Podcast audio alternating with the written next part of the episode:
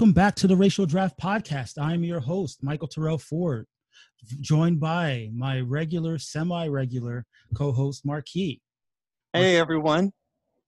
Happy to be here today. Uh, got my coffee ready, got my whiskey ready. So it's a best of both worlds episode of the cast.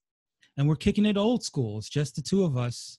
You know, uh, no reg, no no scheduled guest, but I'm sure we may have some un, unscheduled guests Last week's insanity was too much for other people, Mike. We had to take it down a notch after all, all the chaos. Yeah, maybe so, maybe so. But um, listen, chaos is coming though, because we are finishing out the eleventh round, and we're about to go into the all chaos, all nominations, all polls, twelfth round, where everybody goes for broke.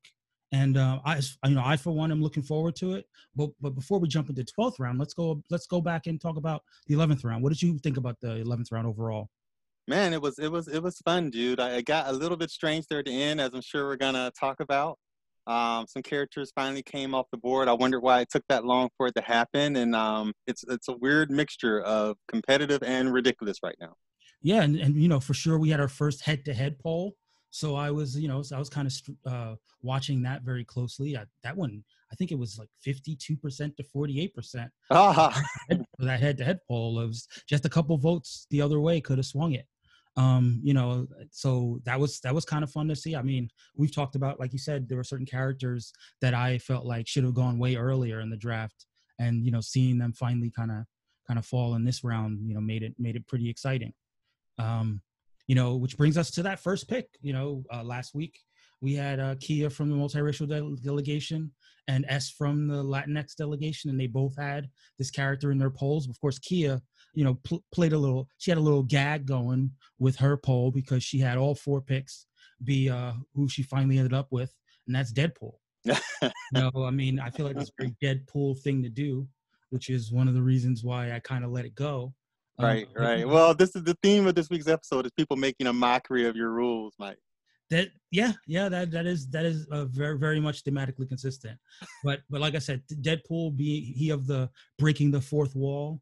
You know, I half expected him to acknowledge uh, being in, being part of the racial draft after uh, turned out that uh, that he won. So, you know, um, listen, the people spoke. They spoke on two accords.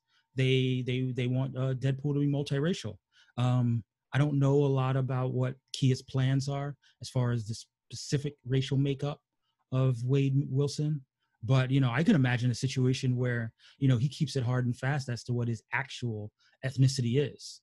You know, um, I feel like that would maximize his hilarity as well to be racially ambiguous and depending on depending on the situation that he's in, uh, talking talking himself up as a member of a different race uh, whenever the situation calls for it sort of a Christopher Nolan Joker style backstory exactly. for Deadpool. Yeah, exactly. Um, so, so I'm here for it. You know, I think that I think that one of the kind of cool things about Deadpool is that he's he doesn't really um, strongly identify. I mean, he's Canadian, but he doesn't really strongly identify with any sort of cultural reference. So, you know, you can basically keep the character trucking, you know, as is for the most part and um, not really tinker too much with his backstory to to keep him to keep him in in, in spirit. Which is good because we know Kia doesn't actually do backstories for any of her characters, so that is very helpful for her. Yes, yes, uh, she is. She is all about uh, well-known characters that uh, most people know about. That the backstories are. are why, why go into the backstories? They're, they're, we all know what they are. The people will determine the backstory. Give it to the masses.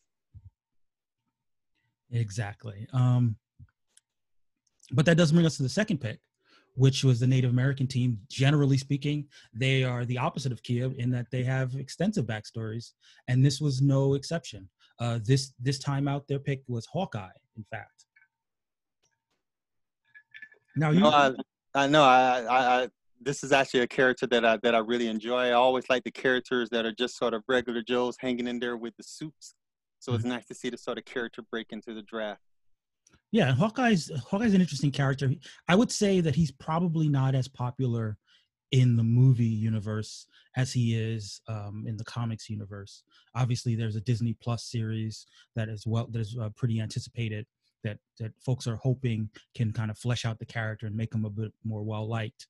But um, yeah, Clint Barton in the comics is kind of your ne'er do well, uh, gets into trouble, and like you said, he's he's out there. He's a regular guy hanging out with these superpower beings with really only his skills to, you know, to even the odds, skills and trick arrows, as it were. Um, so let's jump into it. Let's jump into the backstory. Um, as per, I believe Joaquin uh, came up with this, the backstory for this one. Born Clifford Bartholomew Red River of Ponca and Osage parents, Clifford is a wild child, a lot of energy and a little mischievous. His parents figured that with all this, this energy, he could spend it with someone who could keep him in check, his grandfather. His stay, although expected to be temporary, unlocks a destiny for this young warrior. Through a twist of faith, to, sorry, through a twist of fate, Cliff's parents are killed and he's left with his grandfather. Although life was rough, his grandpa teaches him archery, as well as how to track, hunt, find water, and live under harsh conditions. As he begins to grow into a young adult, he finds out that his grandpa was in special forces, decorated with multiple engagements and given the call sign Hawkeye. As he follows suit, he too becomes a standout soldier, making a rep in his own way. After his service, he returns home to find his grandfather sickly. Before his death, his grandpa passes a bow and quiver and tells him of a bunker hidden in the plains. He goes there only to find an armory of specialized arrows, the nomenclature, and how to make them. Hoping to make his grandfather proud, he takes on his moniker as he prepares to begin his work as the Hawk. I like it. I mean, you know, it, it, it tracks fairly well um, with the the traditional backstory. Still gives him some of, uh, if not most of, the same motivation uh, motivations. You know, allows him to be a little bit of a trickster when it comes to the Arrow. Gives him some of the, the mili- military uh, training, maybe a little bit of the spy craft that we associate with uh, Hawkeye as a as a shield agent. And um, yeah, I mean, I think that there's, I definitely think it leaves uh, a lot a lot available as far as uh, further storytelling. So, Mike, as far as picks for the Native American delegation, as as as, as they've gone so far in the draft, this one's sort of non-controversial, almost conservative for them. I think so. Yeah, I mean, like I said, I think that this this tracks fairly. Um, you know, there's not too much reinvention as to the core motivations of the character. I mean, there's some slight some slight deviations, but that's okay. I mean, it's not it's not a massive retcon, and it, and it allows. I think it still allows the character to form some of the same associations and relationships that the uh, classic Hawkeye forms. Well, but can you get points from this character? I'm wondering. Um, well, that's that's going to be interesting. So Hawkeye just recently uh, had a mini series that ended. Um, um, so we don't know will, where he will appear next, but he does have um, some friendships, you know, with characters like Black Widow and Mockingbird, and of course the young Hawkeye, Kate Bishop. He has enough uh, interactions and friendships with the other Avengers that we could see him pop up in the next couple months and score him some points. Because if he does pop up, he's definitely going to be using using his arrows and his skill set, and probably taking out an enemy or two just to show his you know to show his uh, marksmanship. So I could see him being kind of a you know a mid tier, uh, you know mid tier scorer if he does appear. And you know for the eleventh round, that's you know that's value. No, I agree with that. I actually feel like this is exactly what I was expecting, sort of more of this late in the draft. Not super powerful, amazing characters like Deadpool still being on the board, but this sort of character that's like functional, appealing, uh, strong, but maybe not necessarily top tier A list. Right.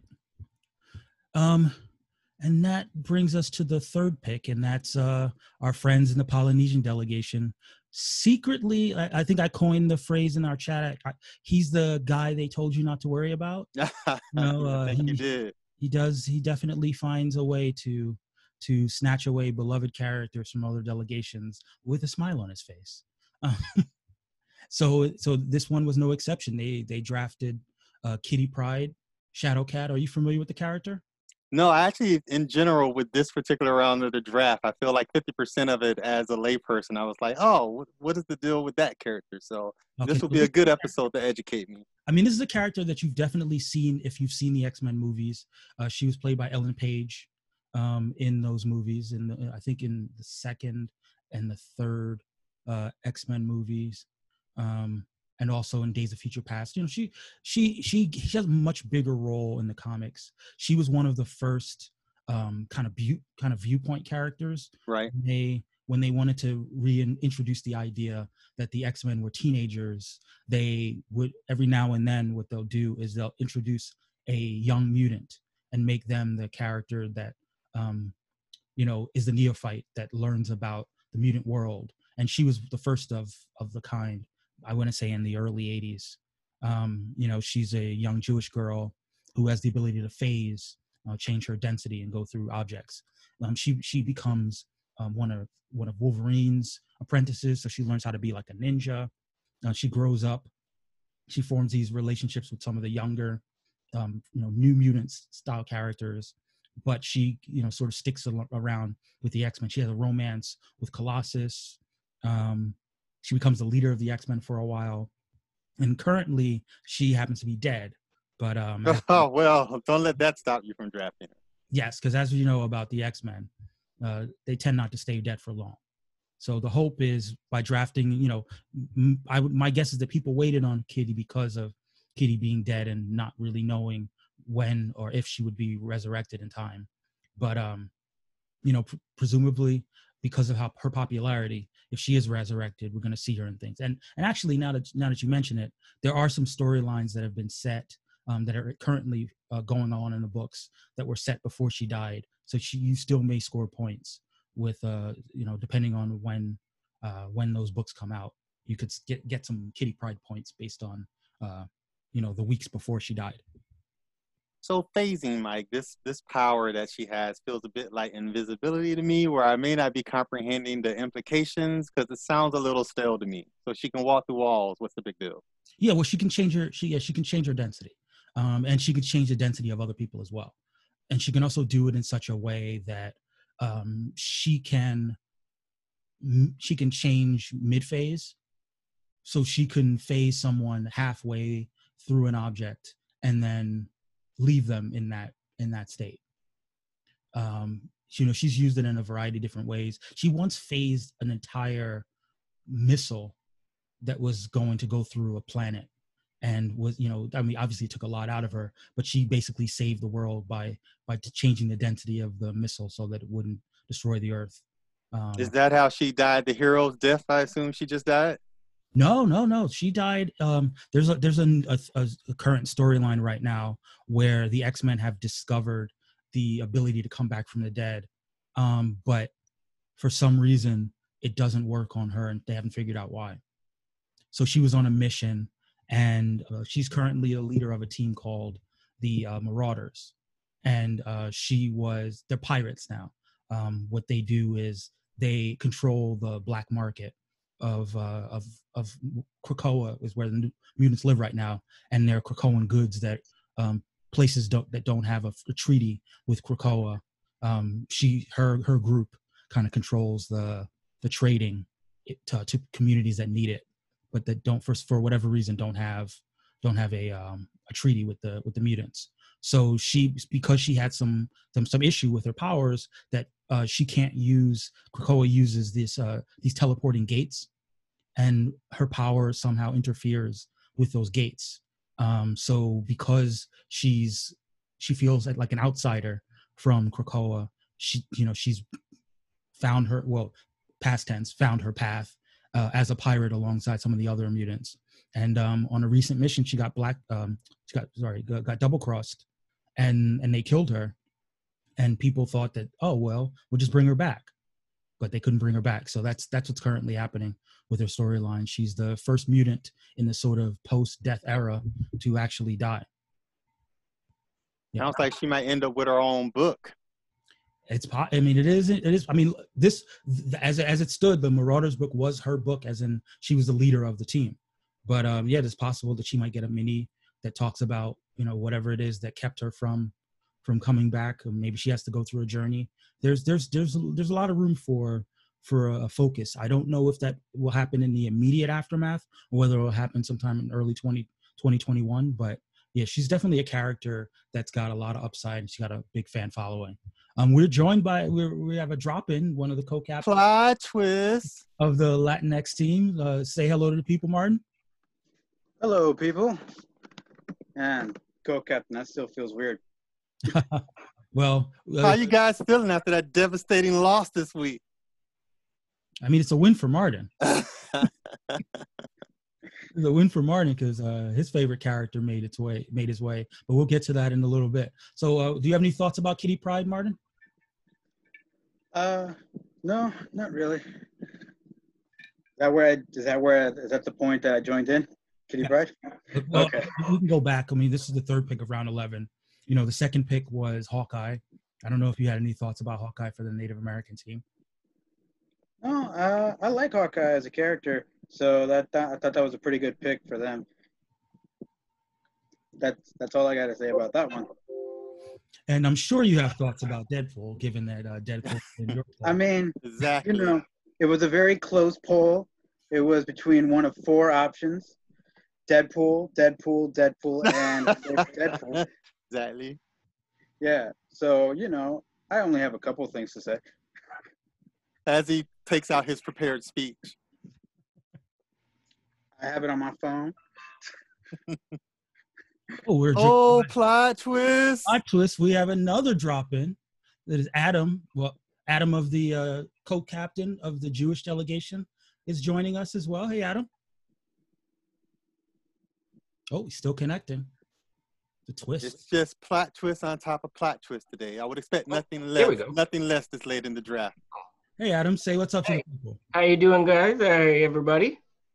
Uh, so we're just uh, we're working our way through the the eleventh round. We just uh we we just settled on. We were talking about Kitty Pryde. Uh, Oh yeah, Have any thoughts about Kitty Pryde? Now's the time. I think it's great. I think uh, Kitty and any of those original X Men are good for changing races and things because, you know, the X Men were supposed to represent the marginalized people or or people that were the downtrodden or the others, but most of them were white, right? you know, most of the X Men were white. So it's nice to maybe bring that back to the origins and, you know, really show what they could have represented. So I mm-hmm. really like it. I mean, it's but I, I mean, I would have to say that you know, from your perspective, you know, Kitty's probably the one of the most prominent Jewish X Men. She she is, but but that also, you know, the way that Kitty's Judaism has been expressed, it, it's good for education and historical value. And I'm very proud that she's a Jewish character. And of, out of all the Jewish characters, she's been the one to bring it up the most. Mhm. She's been the one that was always depicted wearing a Star of David necklace, even though now that's not something, which is disappointing. But when she talks about the Holocaust, when she talks about the past, about the Jewish people, again, that's something that any group could identify with. That everybody has tragedies in their past. No, no people, you know, we always say it's not a victim competition, right? So it- while I'm very proud, I like to see what other teams are going to do with her because she could be anything, you know, really not in the movie. I mean, I hope she stays Jewish and you know in the in the comics and everything. But for but for our purposes, I think it's wonderful. I hear you. Um, yeah, I think I think she's a strong pick. Obviously, she's dead right now in the comics, so she has to come back from the dead in order to Mhm. uh, be a major point scorer. But um, you know, Yeah. As far as that, um, kind of like you said, the early the early X Men, the the long time. I would also think I also think that she has probably had the most uh, development I agree. as you know as sort of a young x-men who has been allowed to grow up It, I wish they could all, you know, the the new. I hate that they still call them the new mutants. You know, I feel like, you know, it's always that weird thing: comic book time versus our time, right? And they're always fudging comic book time to say, oh, yeah, no, it's only been ten years since the 1960s or whatever it is. exactly. but you know kitty has gone from being a young almost like a young teenager a very young teenager almost a, a tween to leading teams and uh, i kind of wish they would go that direction for some of the other characters yeah it's tough because i think with a character you know we were talking about this earlier because kitty was one was one of the viewpoint characters right. a lot of readers you know when she was introduced she was, she was introduced in the early 80s right? Hmm so i think that for the readers who started following the x-men in the early 80s she was permitted to be the character that grew up with those readers. I agree, and and then right, you're right, and then that's why they did the New Mutants and then the New Warriors. You know, trying to find those things that would connect to a generation. Right, and I think that you know, for a decade later, that was probably Jubilee. You know, a Yes. character that has also been permitted to grow up. I Mhm. think that when you when you pick one character who gets to grow up, it's it's a little easier uh, Mhm. writers to sort of write around that experience. But when you have a team of characters like the New Mutants, Right. there's maybe a short shrift in trying to know like what it would take to grow all of those characters up. But even with the New Mutants, I feel like there should be some consistency in that sometimes they'll take these adult characters that they've developed as adult characters, and then they'll sort of try to retrograde them back to being young and goofy or something like that. They did that with Roberto Yeah. in the comics. At least I feel they did that to him. I mean, this is a guy that was like leading AIM and everything, and then he's back to being silly New Mutant Robert, you know? Right. So, But again, I think that's a, I think that's an issue of where you may have had individual writers who were Yep. in growing him up, but the majority of the writers weren't. The majority of the writers, when you know, you know how it works. Like when you Mhm. when you're a, a writer and you get a character, you want to try to get right to what it, what what you feel the meat of the character is and sort of stay there. or definitely. you know, when when the run is over, put the characters back in the tool. You know, put the characters back in the toy box for the, for the next the next writer. I And, agree. Um, you know, maybe at some point, you know, I'm a big I'm a big Roberto fan, and I don't think he's you know even as many years as he's been out, he hasn't he hasn't. I don't think he's gotten as much of a focal focus. Um, Yeah. So perhaps when the time comes, they'll allow him to, to truly develop because he'll get a lot of time. But you know, that's we we transitioned a little bit away from the pick. Um, I, I'd Sorry, like yeah. picks. I love to hear your pick, uh, your thoughts on the first picks. It was uh, Deadpool, the for the multiracial team. Well, that that first of all, Deadpool for the multiracial team is great because, I mean, what what is it about Deadpool that's his whiteness? Yes, I mean, is there anything to his character that ha- I mean, yes, it gives him an opportunity for humor, which is what he's good at. You know, being white. You know, there's a lot of comedy there that you can do, but there's nothing inherent in Deadpool's character that relates to whiteness in any way. and then and then after that, there was Hawkeye for the Native American team. Well, Mhm. that's what I mean. I like that choice because I, I personally have no love for Hawkeye.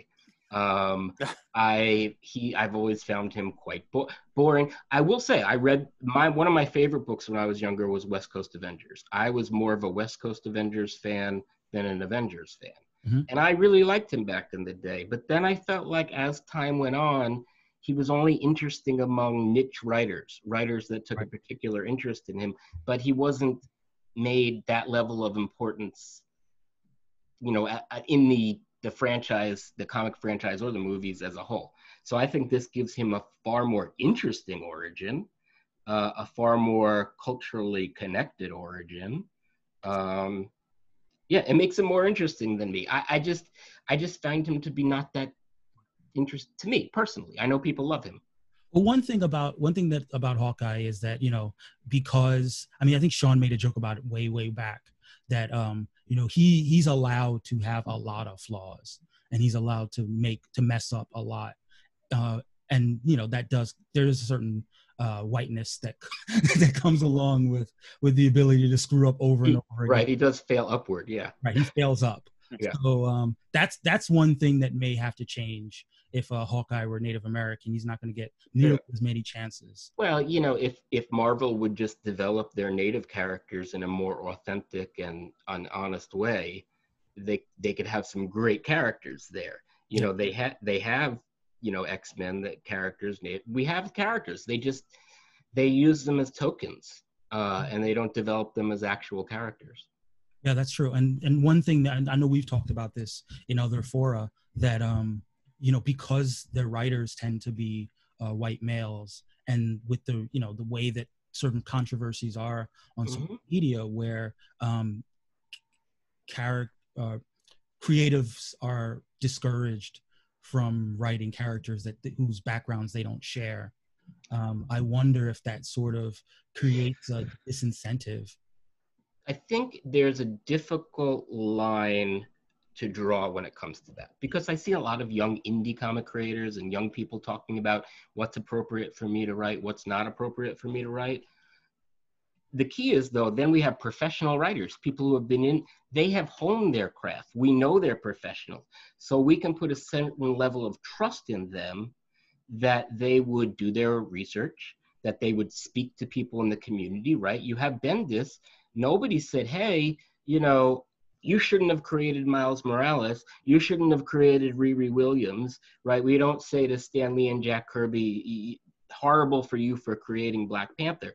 So if if it was a white writer who got the ball rolling and did a short run, if that's what it took, then you pass it off like they do with those other characters like Miles and stuff like that. You pass them off to more appropriate writers.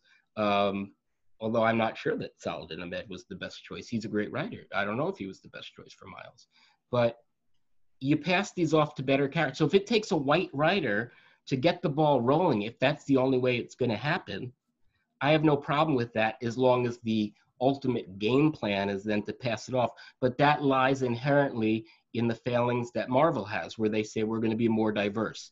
But their diversity only comes in the forms of writers.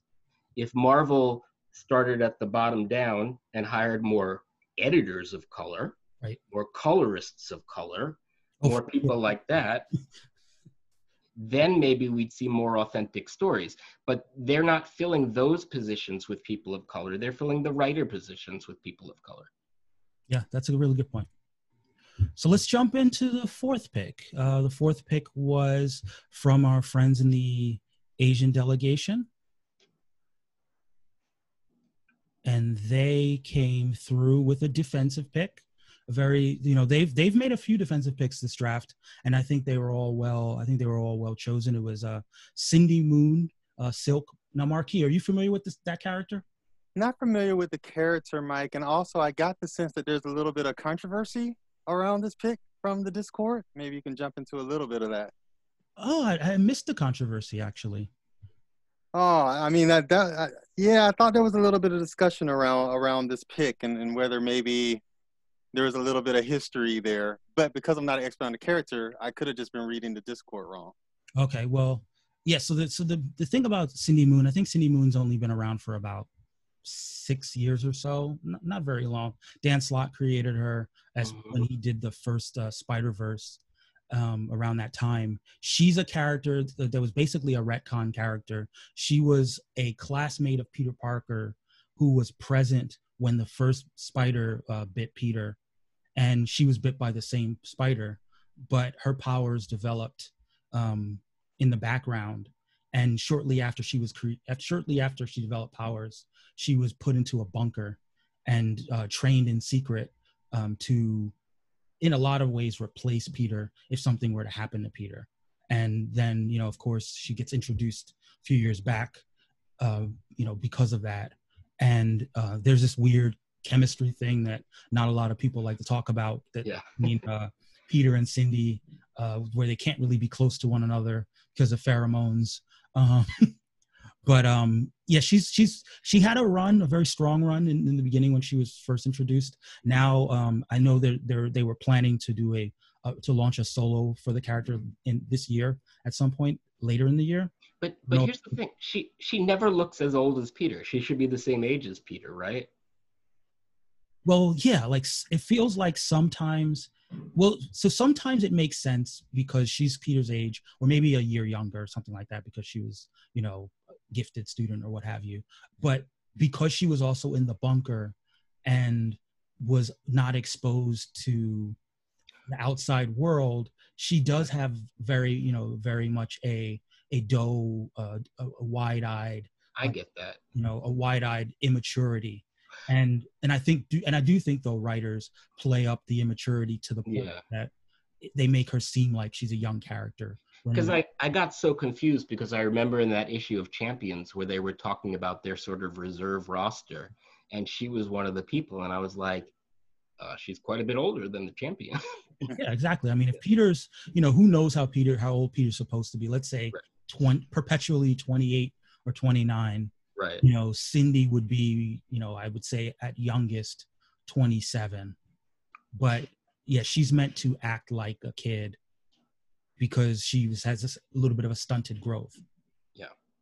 But it's going to be interesting to see whether writers forget that because I think I think you're right. I think some writers have. Yeah, they. I do see her depicted usually as younger. I have to say, I have to go back and finish reading Agents of Atlas because I, I'm I'm not caught up on it. Yeah, she. I mean, they they in Agents of Atlas, they found a, a pretty decent niche for her in that group. I would. I think I talked about this with someone else that I, you know, since there are so there are so many spider characters in New York, I'd love to see uh, an international spider character, and I think that in a city like Seoul, Mm-hmm. um, which is which is really kind of becoming more and more prominent on the world stage, given that she's Korean American, um, to have a Korean American character move and live in Seoul while you know engaging in the spider the spider style antics would would give would give her quite a a, a different niche. Yeah, and we know from the spider totems that you don't necessarily have to have powers like Spider Man to be a spider powered influenced character. And we couldn't get more international ones because if you go down the list, you know, you've got Miles, which is great, and you've got Cindy and you've got Aranya, although they don't seem to use Aranya much, although I wish they would. But then you go the rest of them, you know, you've got Peter, you've got Ben Parker, you've got um, you know, uh, I'm sorry, Ben Reilly, you've got Kaine, you've got Spider, you know, you go down the list of you've got Spider Woman, all the white spider people. So I think we can add a few more. You know, Africa would be great. You use the myth of Anansi, the spider, and you create a spider character there. Yeah, but the one I mean, the, I think that spiders do tend to um, sort of benefit from being in urban settings Yeah. of the swinging and the climbing and the like. So I think that a lot of major cities could stand to have a spider type character if you were still going to go internationally. Yeah, You know? Lagos places, and we have this the uh, Indian Spider-Man. oh, I forgot about him. Yeah. Yeah. Um, well, he's but he's more of like a alt universe character, right? He's not. Yeah, he's a Spider Verse character. Yeah, Right. I mean, you could even have like a Wakandan Spider Man. sure. That would be kind of cool. hmm So, but yeah, like like I said, this was a um this was a defensive pick. I'll I'll, I'll um, give Ron's kind of background on that. Uh, Cindy Moon is an incredibly important character for representation in comics. Not only is she part of the extended Spider family, which comes with a spotlight, but she's a member of the Agents of Atlas. Cindy has always already appeared in MCU, played by Tiffany Espensen. Espensen could definitely play Silk, but a, but a personal fan cast choice for me would be Miki Ishikawa. Although Ishikawa isn't Korean American, I'm in favor of flexibility in casting Asian roles with Asian actors. Miki has the look and is a great actor. She's also set to join the MCU soon in Falcon and the Winter Soldier. What's kind of cool about that is that uh, Miki um, got the shout out, and uh, she uh, shouted us out. I saw that. That was cool. That was that was um, you know it's always good when a when one of our celebrity fan casts acknowledges the racial draft, Mhm. making it more possible that one day we'll actually get. Um, who- who are we looking for, Marky? Uh, man can dream. Uh, Jessica, if you're listening, Jessica Alba. Miss Alba. Jessica, please, please come on the show. I beg of you. Yeah, I she beg can you. talk about she can talk about what it was like to be the first Latinx Sue Storm. I didn't know I'd find my only goal in life on this this podcast, but I, I finally have motivation and purpose. That's right. But uh, yeah. So, well, Martin, do you have any thoughts about Silk? Um, no, I'm not. Uh, as she's like a fairly newer character, I'm not super familiar with her. But you know, it's a good defensive pick, I think. Yeah, I agree. Um, Yeah. We actually got some commentary from the Fantasy Comics League. Shout out to the Fam- Fantasy Comics League. We're going to be shouting those guys out in the coming weeks and months for sure. Um, they said that, um, you know, given that she guest that she guest appeared in the Amazing Spider-Man series, uh, that means she should see some Fantasy comic League action in the upcoming issues. Good thing since there appears to be no word on Atlantis attacks. That was the other Agents of Atlas miniseries. Mhm. Um, yeah, I mean, playing in that spider world means that she could definitely just pop up in a Peter Parker book um, whenever whenever he needs gets get some backup. So and you have that. Don't we have the new Spider Woman book? Uh, Oh, yeah. they, yeah, they so- friendship as well, and and uh, with uh, what's her name with Jessica Jessica Drew. Yeah, so you know, still- she, inexplicably, inexplicably, still off the, still on the board as undrafted. yeah, we we were we were looking at her, but then we weren't sure about other than her own book if she would have any other appearances to Hmm. score That doesn't points. stop any of the other teams from I taking know, I know. I mean, I I particularly noticed that this week she was in she appeared in the Captain Marvel book because she's Carol's best friend. Right, and Strike Force, right, Strike Force book, um, you which know, is ending. member regular member of the team, and then she had her solo book this week. I was thinking, wow, you know, So we were worried though that she might only show up, you know, once a month when her book comes out to score Right. points. Um. So what else? Is any any other thoughts? No, I guess I guess that's it about about Silk. But perfect. Now is the perfect time to talk about the fifth pick, and that you're here. You're here right here for us to uh, break down break down the fifth pick for us. Right to the source. Oh, is that me? Am I the fifth pick? oh, okay. Well, so for I mean, we wanted to go with a villain. You know, it's just you got to have a good villain, and Apocalypse is a great villain. You know, just he's just that survival of the fittest, ultimate dominance. Uh, you know, my way is the only way. He doesn't suffer fools. You know, he'll put people to the gauntlet so they die to get their powers back and be reborn. So when you're talking about like a villain, you know, he he's one of those villains where he's the hero in his own mind. You know, like there's nothing villainous about him to him. Well, plus And we first mutant, right? he was the first, um, at least as far as we know, the first mutant, or maybe wasn't the other ones also in there? Um, what's her name? Selene? Is she in there? Like she's one of the old ones, right?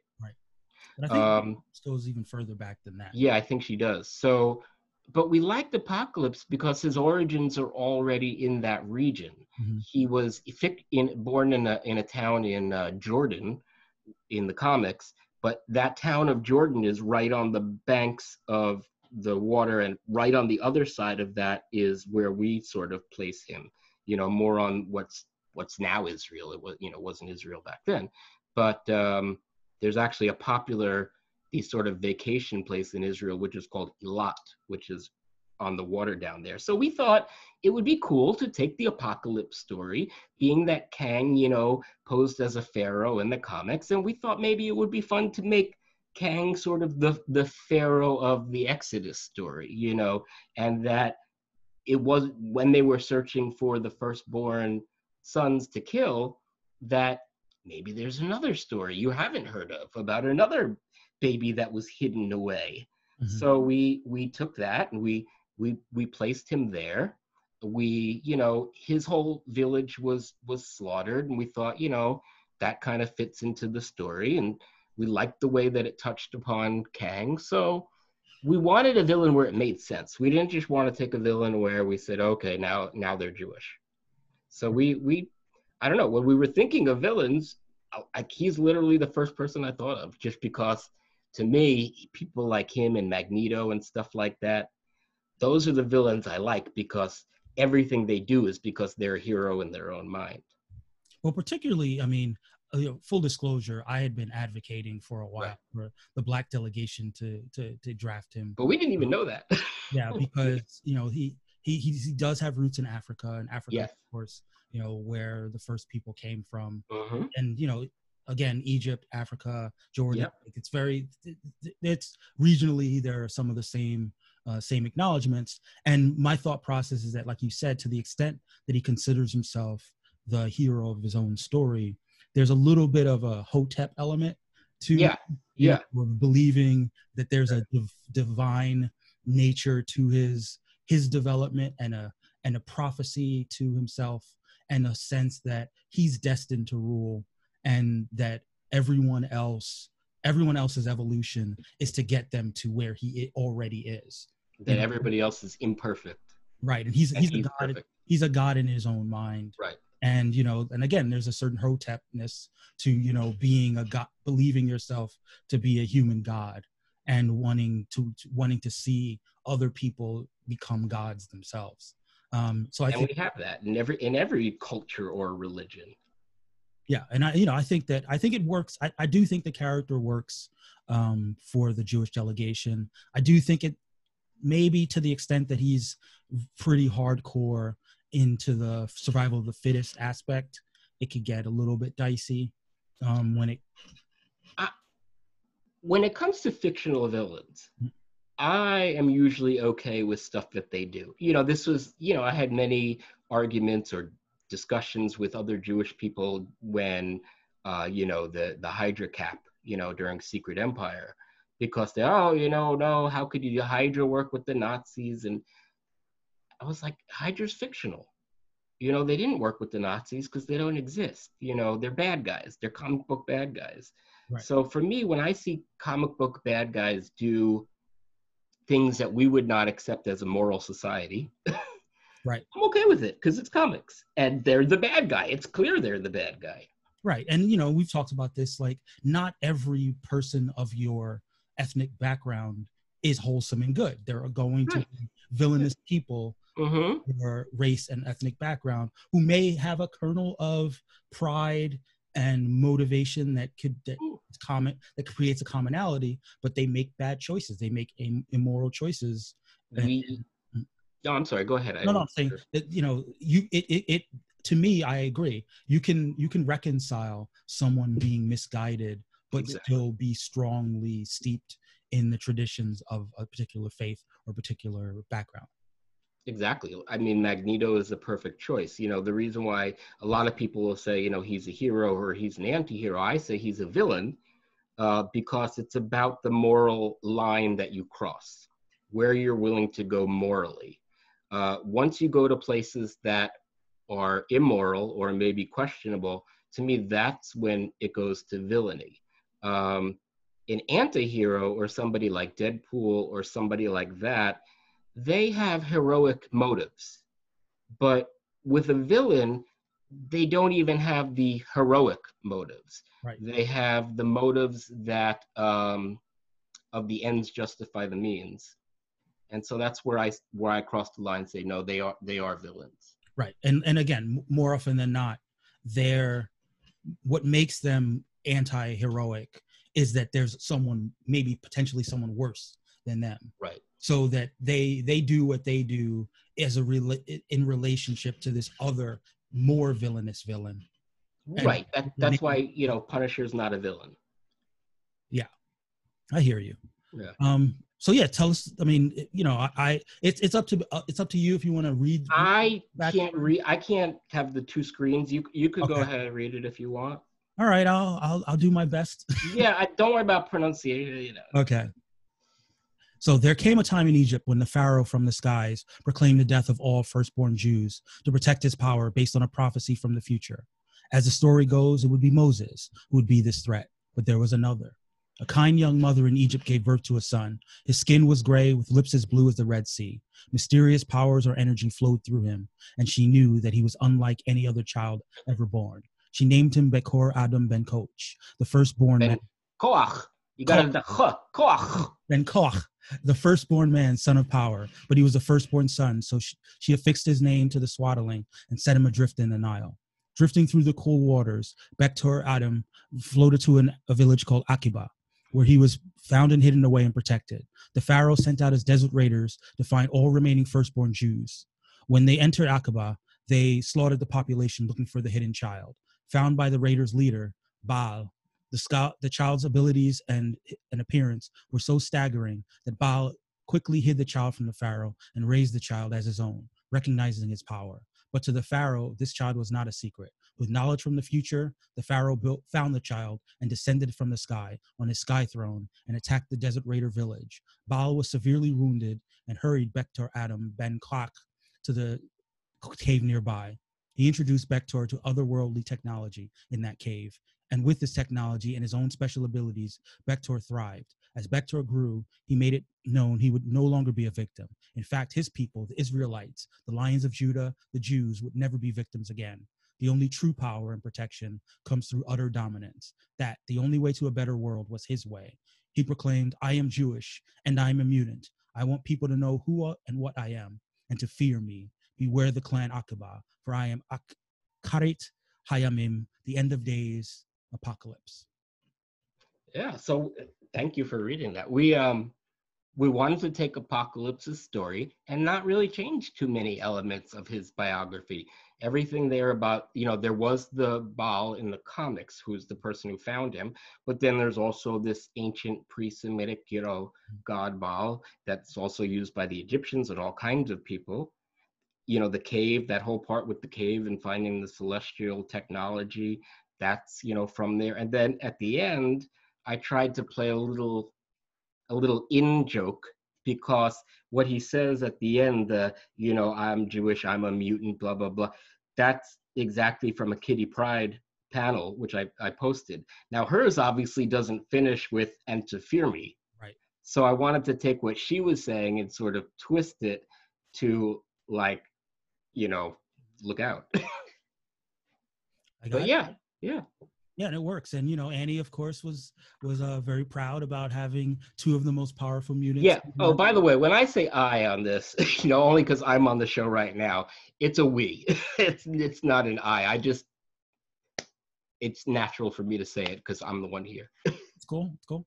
But yeah annie annie's very happy that you guys have both apocalypse and the phoenix. Yes. You know? We have we have two major uh forces. You know, even if we didn't have Jean, I was going to suggest drafting the Phoenix Force oh. as as a character. As a character, as its own as its own character. I figure if they could, you know, do the one above all, we could do the Phoenix Force. You know. Interesting. Uh, it'd be hard to f- figure out how to give uh, features to right. a bird, though. I know a fire, a, fi- a celestial fire bird energy. Now, Marky, are you familiar with Apocalypse or? Uh, as um as rendered in the terrible X Men movie. Oh God! Yeah. That's your only association. Yeah. of course, all my expertise comes from from those movies. So yeah, I'm very familiar with the character. I thought you would have at least remembered him from the X Men animated series. Probably. Uh, there's probably some some buried memories in there deep down in my core. But yeah, most recent memory, definitely the movie. Well, now you know. Now he's movies the better. Now he's on Krakoa. Right. You know, putting people to the gauntlet to uh kill them so they can be reborn, even basically teenagers. So exactly, but he, you know, he's also uh, in the Excalibur book. Yes, of mutant mysticism. Right, he was off on other world trying to create things happening, mutant magic. Right, which so is something as, new that's gonna looks like it's gonna be explored more. Right, and and you know he's been figured prominently in in all the uh, uh cross of swords. Mm-hmm cross of swords. Well, that's why we we we wanted to try to pick. You know, the mutants are very popular, but we wanted somebody who would maybe show up in more than one book. That would show up in multiple books, so that maybe a couple of times a month we could maybe score points. Yeah, and I think he's fairly prominent, which is again why I was so surprised that he fell all the way to the eleventh round. I figured as far as you know, once you got past the you know sort of the X uh, Magneto Professor X, that Apocalypse would be sort of right right mm-hmm. here next. So well, I mean, we we could have taken we could have taken the ultimate villain and picked Professor X, but you know. he also feels rife with storytelling potential. So just from a storytelling perspective, because he's so old and there's so much you could do with the character, it is surprising that he's gone this late. Right. I mean, yeah. I, I was I was going back through old readings. I mean, he fought he fought Thor and was what wasn't he the reason that that Stormbreaker was created? Was it? You know, I'm trying to remember. I don't even remember. Yeah, I mean, I think that's how old he is. Yeah. And they uh, Thor had to forge. Maybe it wasn't Stormbreaker. I think it's the the other one. I forgot the, the one that the one that Storm has, or is that Stormbreaker? No, it's it's it's the one that's kind of like they, half hammer, half axe. The um, one that yeah, that's Stormbreaker, but that's the one that Beta Ray Bill has. Maybe. I think it has. I think it starts with a J, whatever the name. Oh, maybe. It, what, yeah, right. One's an axe. Right, right. So he he had to he had to he wanted to create an armor I mean, sorry, he created a weapon that could pierce a celestial's armor. Um, so so that's how far back uh, Apocalypse's history goes, where he's fat fighting fighting Asgardians. Mm-hmm. You know, so it'd be interesting to see if that sort of resurfaces, particularly w- depending on where they go with Cross of Swords, whether that's just going to be an X Men uh, event or whether it's going to cross into some of the other comics. It looks cool. I mean, I'm very when I saw that artwork of the uh, that new the new characters that they were introducing, I said, well, this this could be interesting because it's rare that we get an event these days where it's them versus something we don't know about.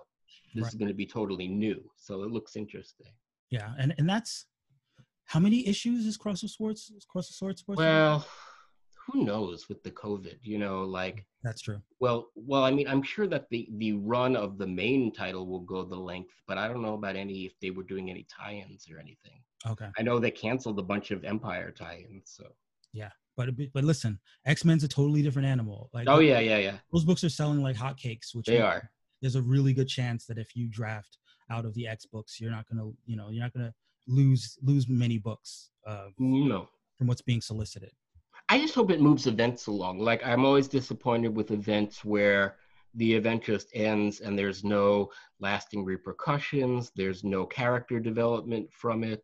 Everybody kind of goes back to status quo from before the event. So I always like events where there's um some kind of change. Yeah, I agree. I mean, I prefer um, I prefer some major major uh, consequences of the event rather than sort of the summer camp approach. Yeah. They they I go agree. off have an adventure and then they come back and Yeah. nothing nothing's really nothing's really happened. Nothing's changed. Yeah. Yeah. So that does bring us to that bring us to the sixth pick, and that was that was where it all started to fall apart, guys. Uh, uh, I gotta warn you guys as we get deeper into the draft. Mike feels some sort of way the further down this draft we go. So you the- you may get a raw, uncut Mike today. So imagine my surprise to find that the white delegation, who was supposed to come here and answer for their crimes, the white delegation drafted uh, Katara from the Southern Water Tribe. Now, is that a Avatar: The Last Airbender character? Someone fill me in. Someone fill me in. Katara, yeah, she's from Avatar: The Last Airbender. Uh, and and apparently, according to Sean, there is an Avatar: The Last Airbender comic, so she is eligible.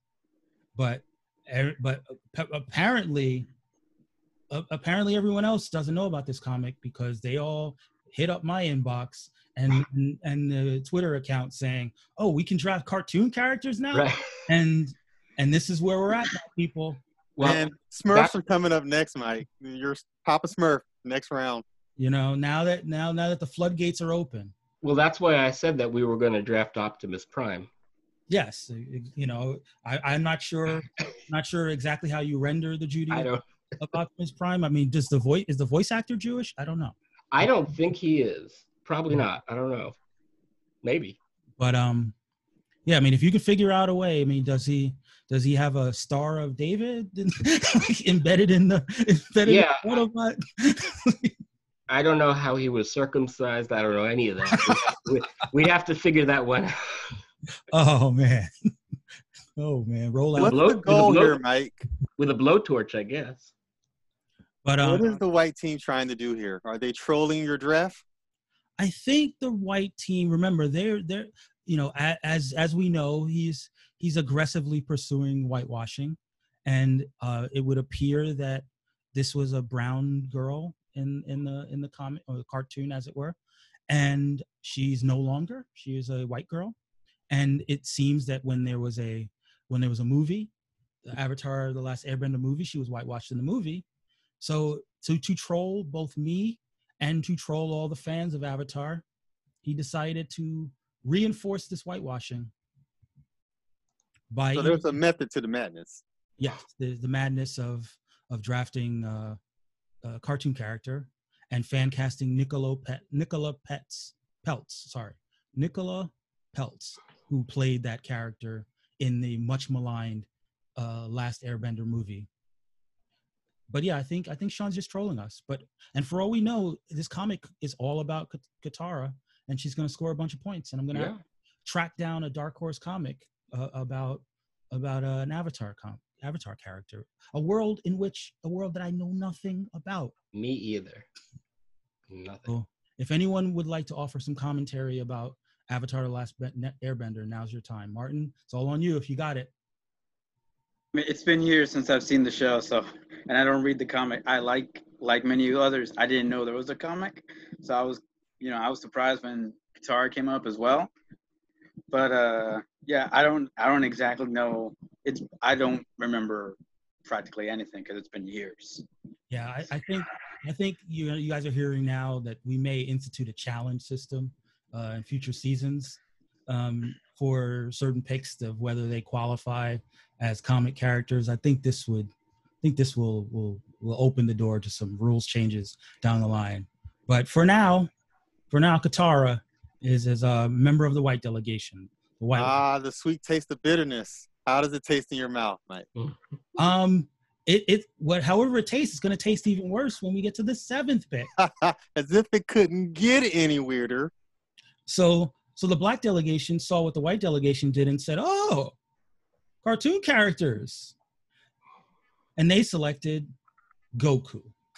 now again, Amazing. I am not familiar with Dragon Ball Z. I hear it has a very large fan following. I guess there are some Dragon Ball Z comics that I now have to read. But uh Goku. Does anyone know anything about Goku? Uh Martin? No? Nothing? I know he is the Nothing. source of 50% of the memes I encounter on Facebook. Yes, there are many, many. So if there were memes being scored in our scoring system, Goku would would would be uh, uh, available.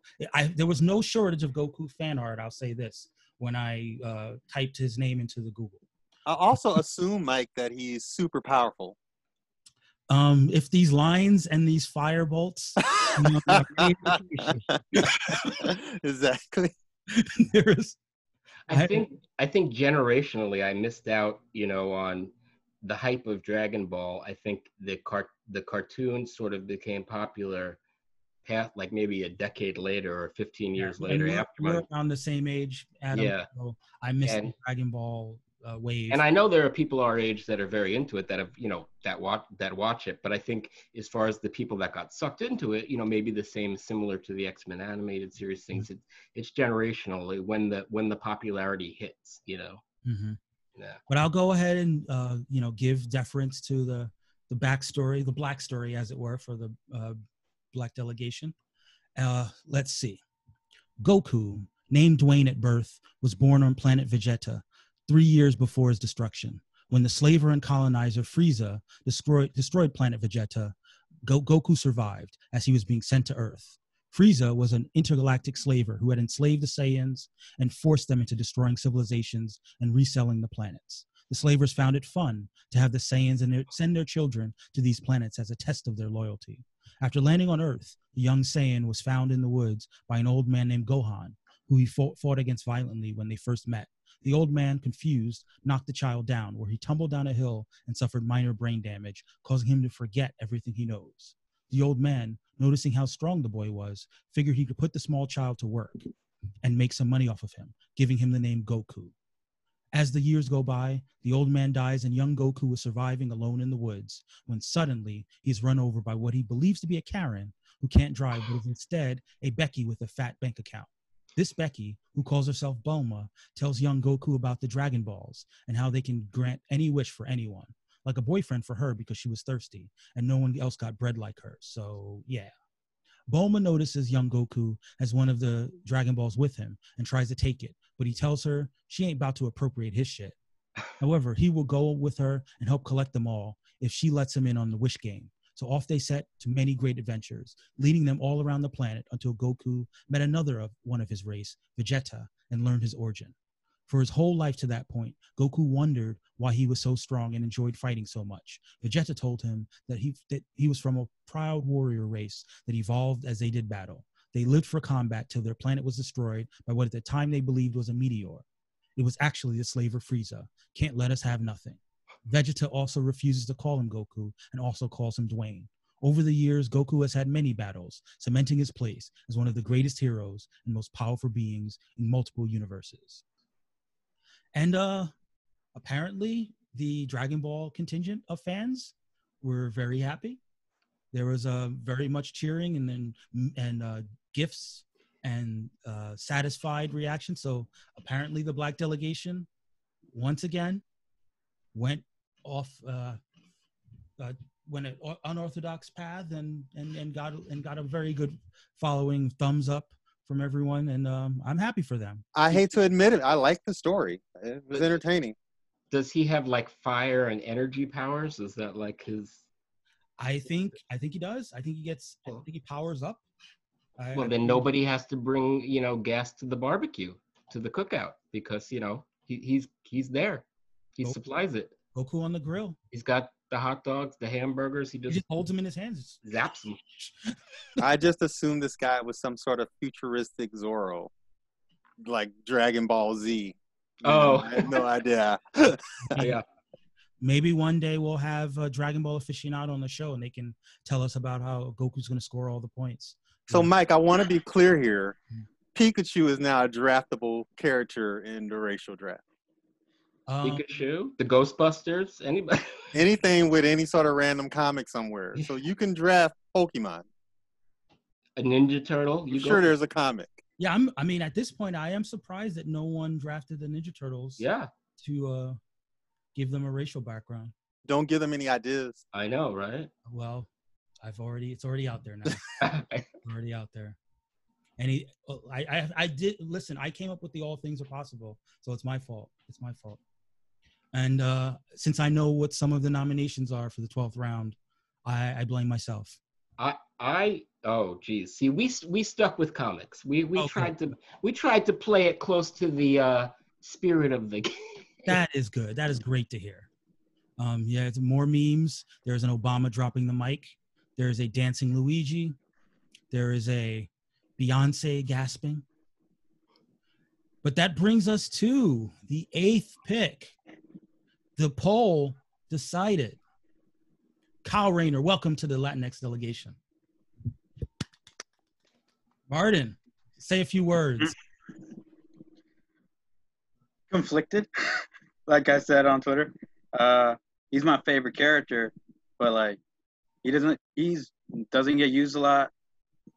Not a lot of points. It's a sentimental pick, but uh, I think yeah, like you had some points uh, that uh, we've already got a, a good amount of heavy hitters. Maybe one or two sentimental picks won't be too bad, and his backstory was very easy to change. Right. And, and Half of it was already done. I mean, it's not just sentimental for you. A lot of people Yeah. consider him to be the best lantern. Not just the I- best Green Lantern, but the best lantern. He's my favorite. He's my favorite of the uh, White Lanterns, uh, so to speak. you know, You mean the non John Stewart edition? the non, you know, Jessica Cruz, John Stewart, Simon Baz, or now there's like Teen Lantern, or who all Yeah. these new people, Oh, Kelly. uh, or uh, you know, the our Far Sector, Jo Mullein. Right. You know, so out of the White Lanterns, he's my favorite. And I'm still surprised Although he's not, is he white? I guess he's not. You know, now he- he's now he's fully Latinx. Right. Well, I mean, like his dad was like mestizo, so it's like right. there's some brown in him. He's white passing, I think. Yeah. I think Well, he's was a better definitely white passing. Yeah. Now, Oh now- yeah, Now, are you keeping him white passing for your for the racial drafting? Tyler, more. Perry, I think, is a little bit white passing. Yeah, like we're we're keeping like it, it's a little white pass, and there's a little bit of a tan in there. That's why I had to like when I did the backstory with his dad, I still wanted to have a reason for why this little Mexican kid will be called Kyle.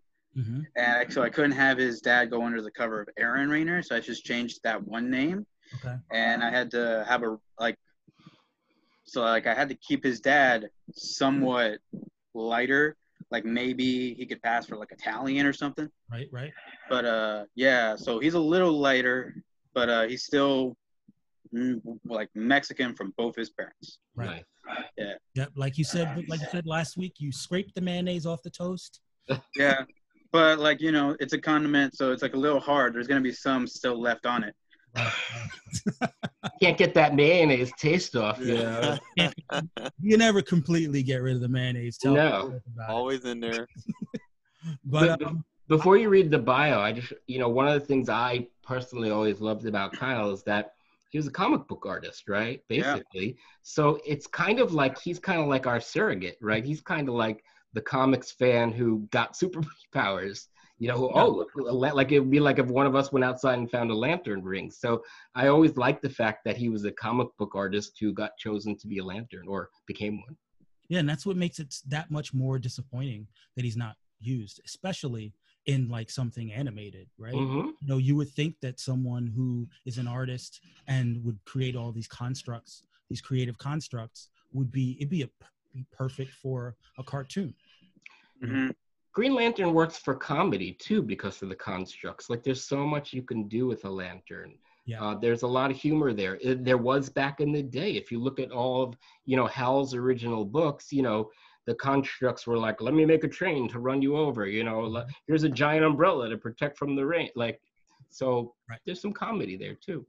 Yeah, It's gonna be interesting. definitely. You know, I mean, I know HBO Plus is working on a uh, Green Lantern series. Yeah. But Mhm. I don't know who's involved with it on the creative side, and whether they will incorporate the comedy. That Greg Berlanti. It's Berlanti, so he might very well. okay, so yeah, if it's Berlanti's involved, you know, he's pretty good about uh, putting in light elements. hmm I guess I was thinking because of the HBO involvement, they might go a little bit, um, you know. I'm good with Berlanti. I just want to make sure it doesn't fit the CW mold. I hate that mold of like you got the hero and the and you got the mm-hmm. backup team, right? Mm-hmm. You know, their crew and and it's very Buffy. It, it's it's it's a, it's a Buffy model, but Yeah. I think it I think it, a lot of that has to do with the budgets. yeah, You know, because Berlanti, I believe Berlanti has worked on Stargirl as well. he has. So that shows you what what can be done, you know, with So You've actually put some money behind it, better writers, better yeah, production value. Yeah. And and you know, I if it, this this would probably be one of their one of their big flagship DC properties. We're gonna get a lantern on Stargirl. I just I mean eventually they they showed the lantern. I just don't know who it'll be. I think it's gonna be Jade. Oh, is That's it? Alan Ru- Scott Statter. Oh, okay. All right, that makes sense. Yeah, I'm a I'm a usually I'm always like an episode behind on Stargirl. So Well, we're, we're gonna get Johnny uh, Jakeem Thunder. We're gonna get you know a lantern. We'll get other people. So and it looks like they're maybe taking some elements of um, what's that? Oh, what was that group that Stargirl was in in the comics? Infinity Inc. Infinity Inc. That's what I was. Yeah. Okay. But um yeah, listen, I'm I'm rooting for Kyle. I'm rooting for Kyle to make more appearances in the books and um you know, both in our scoring period and further on. I, I would like to see it. So um I'm hoping this is a very savvy 11th round pick. That Mhm. Does conclude the 11th round and that brings us to a discussion about what's to come in the 12th round. Are you guys Bye, twist. are you guys excited for the all polls? We are, but I I have an important question which I have have been meaning to ask you. Okay. What if what if more than one team puts the same person in their poll and that person wins on two different teams' polls? Do we both get them? No, there's a head to head. That's what we did with Deadpool. Oh, okay. All right. So, in, so essentially, what has to happen is if two teams win, if two teams win, uh, the same character wins for, for two teams, the winner of the head to head poll gets the character, and the second place, you know, the one that comes in second gets the second place choice in the poll. Okay. Okay. So then we got to stack it with all people we definitely want, no matter Yeah, what that- happens. that's a risk. You know, if you run, if you if you if you do what Kia tried to do, she was all Deadpools, you're in trouble. she was Yeah. Yeah. she was- she was she was in a she was in a tough spot if if, if Deadpool didn't win the head to head. Um, as it as it happens, it didn't matter because Kyle also won the poll. Right. But if in the event that Deadpool won on both uh, both for the Latinx team and won the head to head, my my ruling was that the Latinx team would have chosen who uh, who the multiracial team would have would have gotten, and it probably would have been someone really bad. uh, Mm. multiracial MODOK, maybe even. right. But um, but yeah, and, and as it happens, there all are, are, are already some some head to heads that might might have to happen based on based on what I've gotten so far. I think based on our picks, we might have a, a three way for some of them. Well, I mean, You know, it's okay if it's in a three way. So yeah, I mean, I, I think I think I totally think, fine. I think it's a pro three Right. golden We- rule. we were not pick, we were not picking Scott Logan and Jean. You know, we are trying to go a different. So let, let me think about the best way to do this because so the white team is has not joined us yet. I don't know if they will join us. Um, you are here to speak for the Jewish delegation. Um, I have the picks for uh, I have your team's picks, Martin. I have the black team's picks. Do we I- have to pick four or three or four? three? You have between three and four. What are most people doing? Most people are doing four. Four. Okay, we'll do four. Okay. Okay. Um, I think the best way to do it because of the drafting orders will go around. Um, so uh, Martin, you can give us your first. You can give us your first nomination. Say a little bit about it. Well, the first one I want to talk about is someone who was on our poll last week that we didn't get, Mhm. and obviously, I'm not talking about Deadpool because he's got picked. So I'm going with the one I'm talking about is John Constantine. We're gonna try to make a pl- another play at him again. All right. And it's the same exact backstory as uh, as I kind of explained last week, tied to the Aztec trickster god and everything. Okay. Yeah. John Constantine. He is uh you know, he's all he's always out there. I mean, he's he's got a lot of exposure. He's in movies. He's I mean, they're just talking about another movie. He's in TV shows. He's on in animated cartoons. He's got a couple I think he's got a book that's due to be coming out in the fall. Yep. Um, so yeah. John Constantine's definitely going to have a lot of exposure in the coming months. So that's a great that's a great choice. Um, I told you guys earlier that I was very upset with these precedents that got set. Um, and I guess it's only fitting that as the game has devolved into Calvin Ball, that um, the black delegation has drafted Calvin from Calvin and Hobbes. Yeah, they're they're off the grid. Nominating, They're off the grid. they're nominating Calvin for Calvin and Hobbes. I would have taken Hobbes. Why not take Hobbes? Exactly. It's ridiculous. I mean, I mean, Calvin's in more, more, more comics, probably. I mean, I don't know if he's in any comics per se, but to them, comic strips are acceptable. Anything with a panel. Anything with a panel, apparent. Please, voters, please, voters, don't pick Calvin. I would have picked Garfield. Don't make, I- my job, don't make my job hard. Don't pick Calvin. But Calvin, Mike, this is America. If you tell people not to do it, like wearing a mask, then they'll do it. But if you tell them to otherwise, they'll do the Right. opposite. So you just set yourself up for disaster. That's what we need to tell people. Don't wear a mask. exactly. don't wear a mask. That's what they want you to do. right. That's what the man wants you to wear a mask.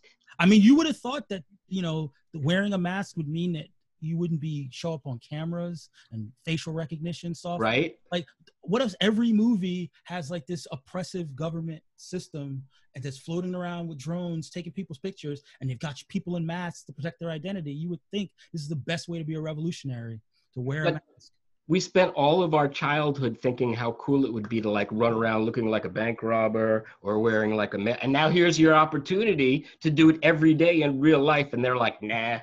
We got ninjas we got the winter soldier we've got all these people who cover their their face in masks but apparently apparently they're not the real heroes Well, I gotta say, for the people I've seen who are participating in mask culture, I've seen some amazing masks out there. Yeah. So some God. people are doing some pretty incredible things with these masks. Yeah, which which again, uh, if you want to design uh, racial draft masks, uh, let us know.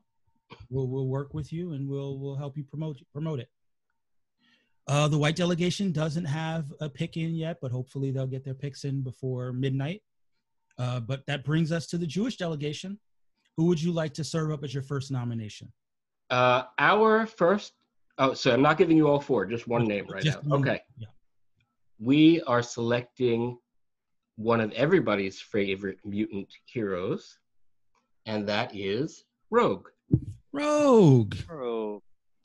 You know Rogue, right, Marky? I do know Rogue.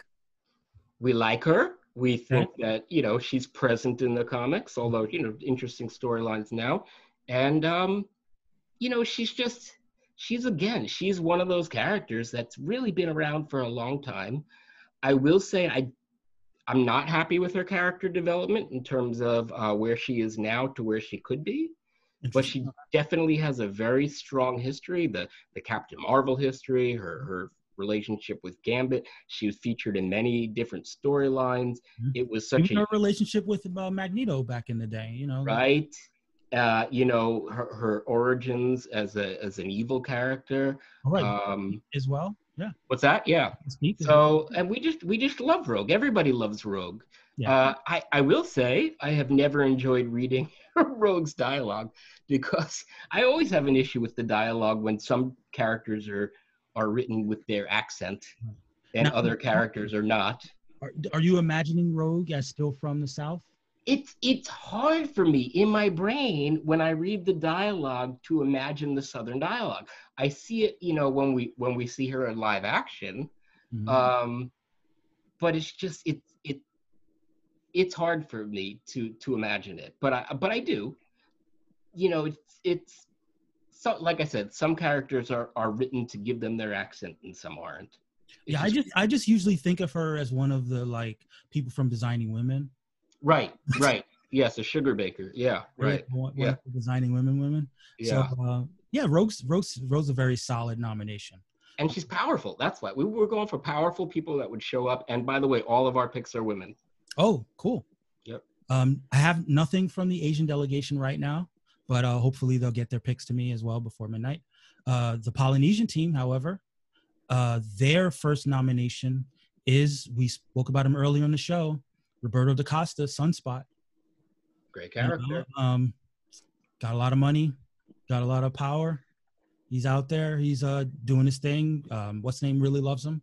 Uh, Hickman really loves him. So I imagine we'll see him again before long. He's out in space right now, but you know he's he's never too far away. He's usually being discussed. He's he's you know I I would love to see him be used more. And I think you know we've we've talked ad nauseum about the whitewashing of of Sunspot, but here but here again, the guy we told you not to worry about is the Polynesian team is going going ahead and taking taking one of the black characters right out from under us with possibly with this nomination.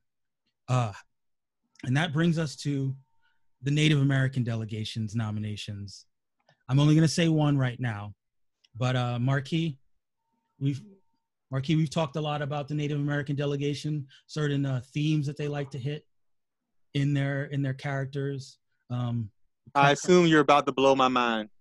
I'm just gonna say that this is probably the most Native American delegation uh, pick that we've had uh, since since uh, early the early on. They uh, nominated Spawn. Of course they did. they nominated. Of course they did. Spawn. Of course, of course they did. Uh, you know Spawn, right? Uh, yeah, of course. And I imagine this backstory will be suitably wild in keeping with their tradition. in keeping with their tradition exactly and uh, that's a good transition to the latinx team because i know that the latinx team also nominated spawn Ooh. Plot twist.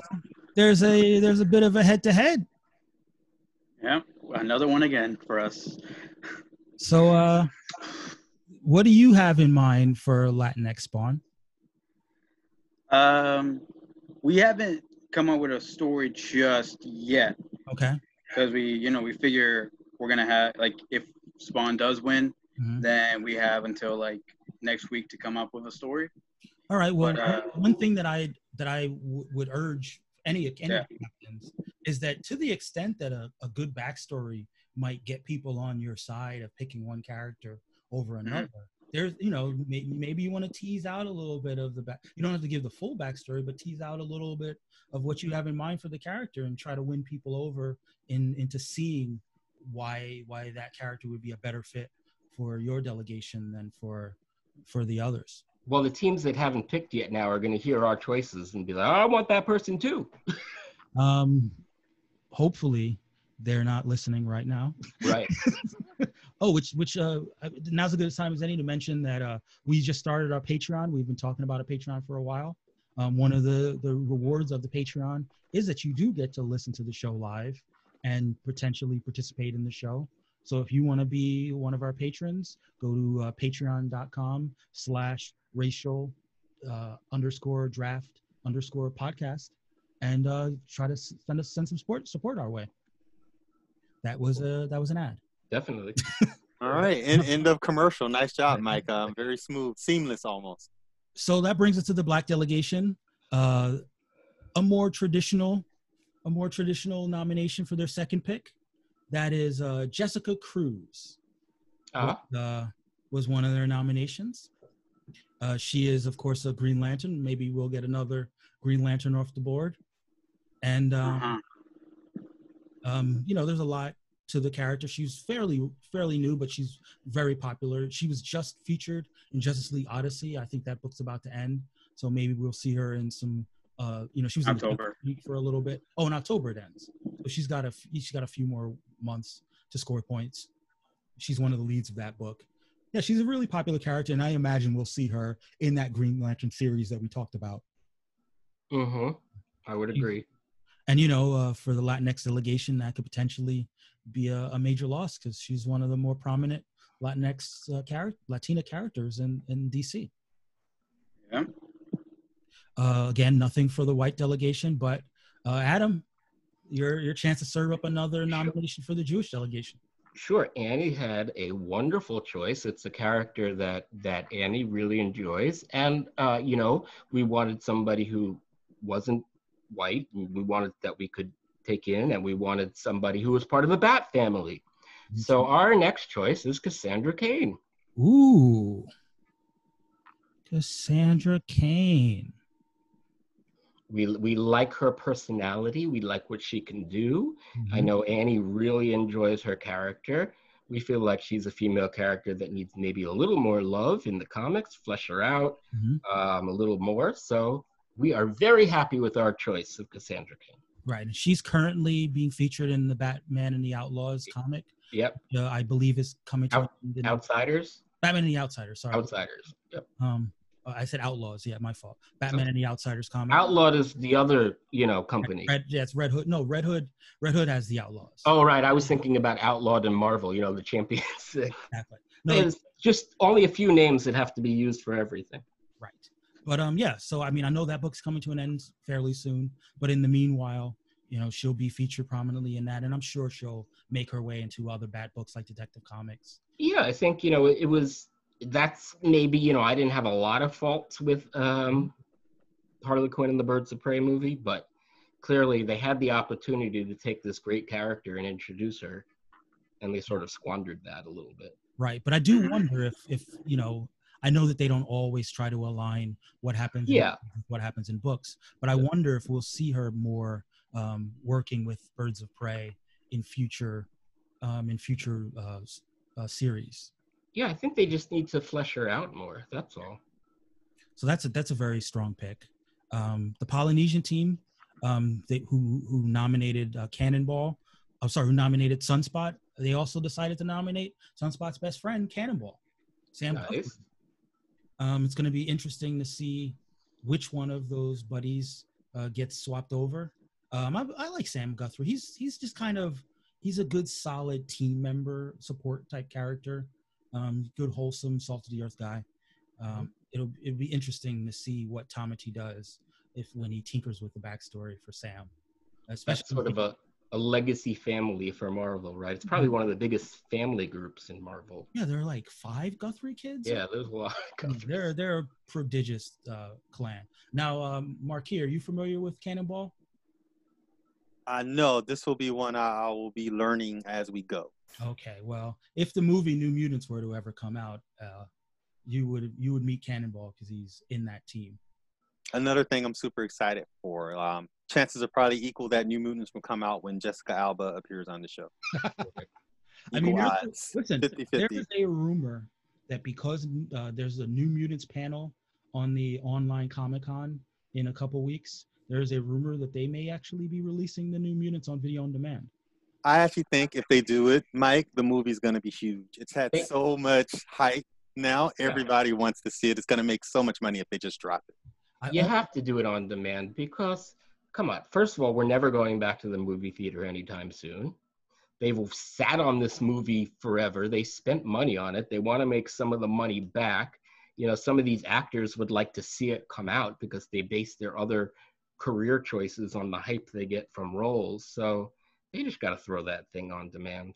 But on the other hand, the movie could be bad. And the more they sit on it, the more they could sort of tinker with it to like play around with the special effects and and Maybe. capitalize on But I thought that's what they already did. I thought that's why we waited so long. Is when Marvel got a hold of it, they said we're going to reshoot stuff and you know fix it up a little bit. I know they they changed the um the post credit scene already. They like recast that part. So Yeah, we'll see. I mean, I, I, I, everyone's uh, appropriately looking forward to what mutants in the MCU will look like, and if it's not going to have any association with the MCU, it's kind of, um, you know, it, what's the term? It's kind of a lame duck anyway. I mean, it's not not as much of a lame duck as uh, Dark Phoenix was, you know, because it could still be a pretty cool standalone story. Um, and maybe that's a big part of what they were trying to do with the recut um, to make it just a single story that doesn't have to allude to any any further adventures. But um, Yeah. A part of me wants to give anyone who's in who wants to give a bonus point if if New Mutants actually comes out. anyone that's in the New Mutants, um, just because of the, the long the long nightmare of New Mutants never coming out. Yeah. I'll tell you guys, the bar is really low when you release something to on demand. And I feel like if you if you pay fifty dollars to see it in theaters, you're like, oh, that was crap. I wasted my money. You hate it. If you pay ten dollars or twelve dollars to watch it in the comfort of your apartment or your home, you're like, meh, no big deal, totally fine. It, it won't create this level of resentment if it's terrible if they just drop it online. People will just watch it and move on with their life. Now, here's the question. I got a question for you. Do you release it as you have to pay to rent it, or do you release it as part of a subscription that you're already paying for? Why? Since I have every subscription, I would love to get it like that, but I don't mind paying twelve dollars to see it. You see, I feel like if it's good, you release it for free because of the goodwill from to get and to get subscriptions to the service. right because people might want to watch it Right. More more than once. I think if it's mediocre, it's more of a cash grab of try to get as much money as you can get off the movie because you know it's not that good. Um, so I, I will say though that I, I it always bothers me because some movies need to be seen on the big screen and I'm not saying that's what New Mutants is, but I feel like often with very atmospheric movies, especially ones that have a horror lean towards them or suspense, they work better on the big screen because you're more in, in you're sitting in a in a dark theater and you're more engulfed by the the whole presence of the mm-hmm. movie screen and it's that communal feeling. Whereas when you're in your home on your TV screen when you have lots of other stuff going around sometimes you don't get as invested. And that's and that's one of the reasons that I was thinking that they had been holding it back because if you look at how sort of like the Blumhouse movies do and some of the other sort of low budget horror movies you know way way outperform their budgets if you can position it as as a horror movie and just make a lot of money off the the teenagers that are that are the predominant horror audience you might get kind of a sleeper hit where you know as opposed to trying to market it as a blockbuster and falling short of that tonal well that's the thing though. If it's scary if it's a horror movie like they said and it's scary then you need to show us that in the promotion because we've seen the trailers and or at least the teaser trailers. They give you that that mood of a horror movie. They show you the feeling that it's going to be atmospheric but they haven't shown anything where you go ooh or like oh man i want to see that you know they're just giving you the feeling of it right now where they haven't actually shown anything in a trailer where if i was a horror fan or a fan of scary movies where i go ooh i need to see that and that's another reason that I wouldn't put it on Disney Plus. Uh, you know, Disney Plus and horror don't really go together in people's minds. And I think that if they are trying to push it as a horror movie, it's smarter to put it on Hulu, um, and maybe even put in. You know, I know Hulu has that Huluween thing that they're aiming for in October. Um, But- the shame is that we don't have sports right now all right but, but maybe there'll be another major event because my feeling is when you're to release a movie like that you release it as an event you don't say okay well starting whatever you know midnight 12 a.m on this day it's available you say tune in following the super bowl for the premiere of new mutants on you know stuff like that then and plus then they can really track how many people are viewing it at the same time Right. Yeah, that's. I mean, it's definitely from a marketing perspective more bang for the buck. Yeah. By by putting by having it um, fit around fit around an event. But it's gonna be. Yeah, I'm gonna be curious to see whether these rumors come to light and whether we actually see New Mutants before before our our, our season is up. Um, and maybe we'll we'll talk a little bit about giving some of the New Mutants characters some some play. I hope we get to see it. I feel like it's going to do massive numbers because of all the internet hype surrounding it. Old Guard apparently is Netflix's most watched movie ever. I don't remember any marketing for that whatsoever. Netflix tells me 72 million people watched it though. I think you can drop anything on these platforms and do massive numbers now because everybody's still stuck at home. Yeah, but I think Netflix is its own yeah machine. I think people just open up Netflix and see what's the new release. You're totally right. Plus, don't forget, these movies coming out now have the advantage of coming out during a pandemic, during quarantine, you know, where everybody's stuck at home and looking for stuff to do. So of course stuff is going to get watched more on Netflix, you know? Yeah. Like I think, you know, I think when we talk about Hamilton, Hamilton was an event.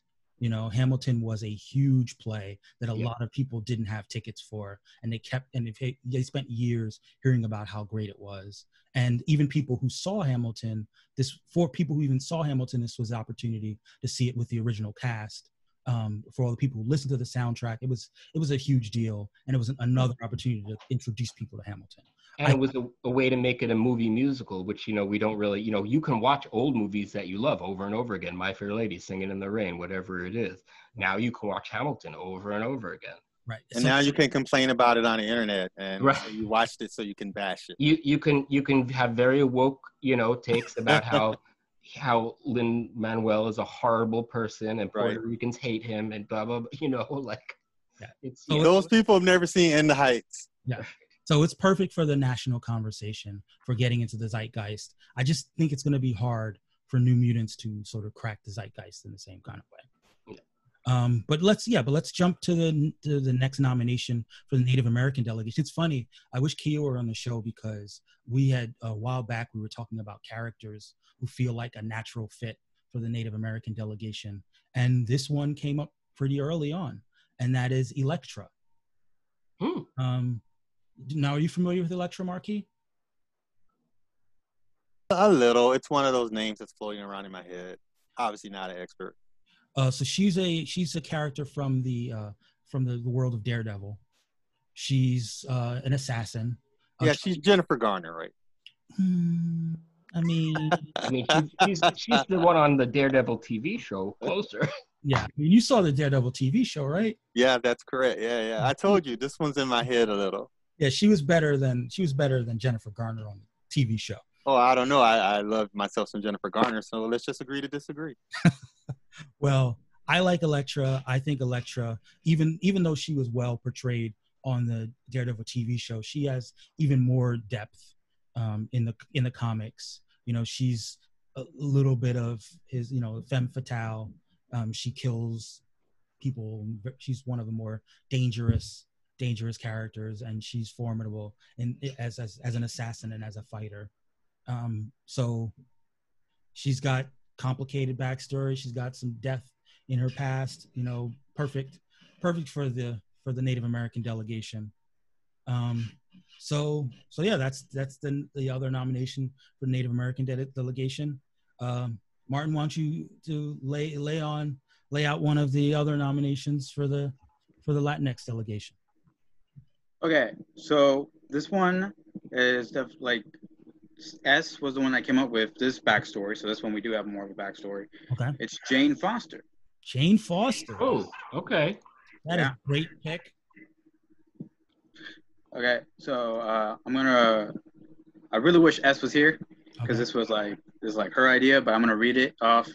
Um, okay, so the thrust would be uh, rather than having like cancer, she's the trans daughter of a light-skinned Spanish man and a dark-skinned Dominican woman.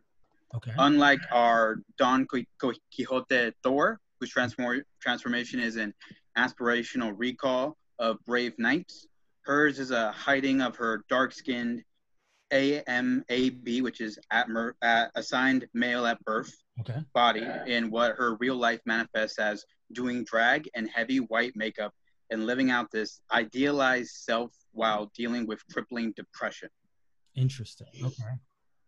So this is, I mean, so I know Jane Foster had the stint as Thor, and now Mhm. she's the Valkyrie, Valkyrie. and it still involves sort of a body, um, a body change. Mhm. You know, so I can see that. Um, I assume she's still going to be a doctor. I mean, why wouldn't she? Okay. Um, is she still going to have the uh, romantic past with with Thor? Again, why wouldn't she? Okay, and listen. I mean, some people, some people want to want to shake shake the table with their with their reinventions. I was just just trying to cover the bases. I think. I mean, I I think Jane Foster is a great pick. She's one of the few characters that hasn't been drafted that still leads a book. Um, extremely popular because of the Thor days. Extremely popular um, because of the the upcoming movie. Um, Mhm. the- her return to the MCU. I think that Jane Foster's a mainstay, and I think Jane Foster could, could score a lot of points. And remember, Mike, you're the one who doesn't want these apples to roll too far away from the trees, right? So, right. so uh, again, a little bit of bias in wanting uh, Jane Foster to stay, to, you know, to stay Jane. Um, the black delegation, uh, there they've chosen. here we go. they they have chosen a cosmic entity. They like cosmic entities. Uh, this one is uh, I don't know how often we'll see this character, but they went for a little bit of power with this next nomination. With that was the anti-monitor. Okay. You know, so anytime there's a multiversal crisis, yes, uh, generally speaking, the anti-monitor is involved in it.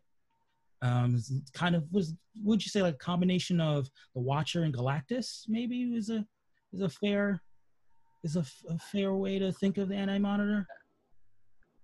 Yeah, or I mean, he's more like a herald of Gal- Galactus. Uh, well, I guess he's Galactus because doesn't he work for somebody?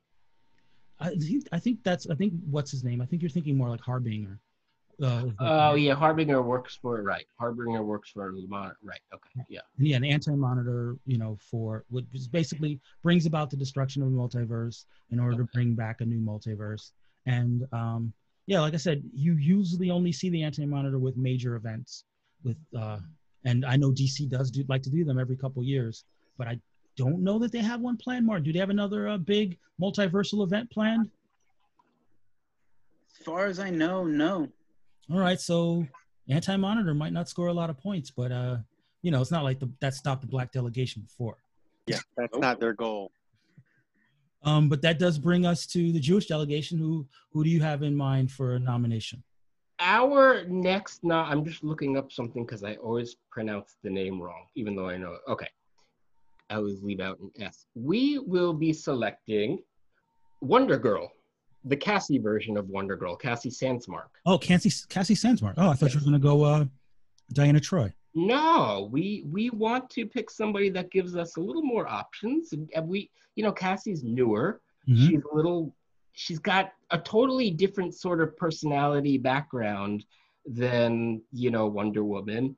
She's very I don't, I don't know a lot about Cassie, so so tell the people a little bit about the character. Well, you know, like much of DC, um, her background has changed. um, she is I'm trying to think of how she is now as far as her biography. She is Wonder Woman's niece. Okay. Um, her father is Wonder Woman's half brother, I want to say, and also a her father is also a child of Zeus, so she is Zeus's granddaughter. Um, she was a, a thief, a little bit of a prankster who grew up. You know, she's much got much more of sort of that that younger teenish young 20s energy going on uh, with her her compatriots which are now called i don't think they're young justice they're like young justice league now i think they're oh, called so the young justice team right now. yeah okay so she's working with the, she's had relationships with a robin you know in the past um, her lasso i don't know what it is now it wasn't like a truth telling lasso it was like lightning from Zeus kind of lasso.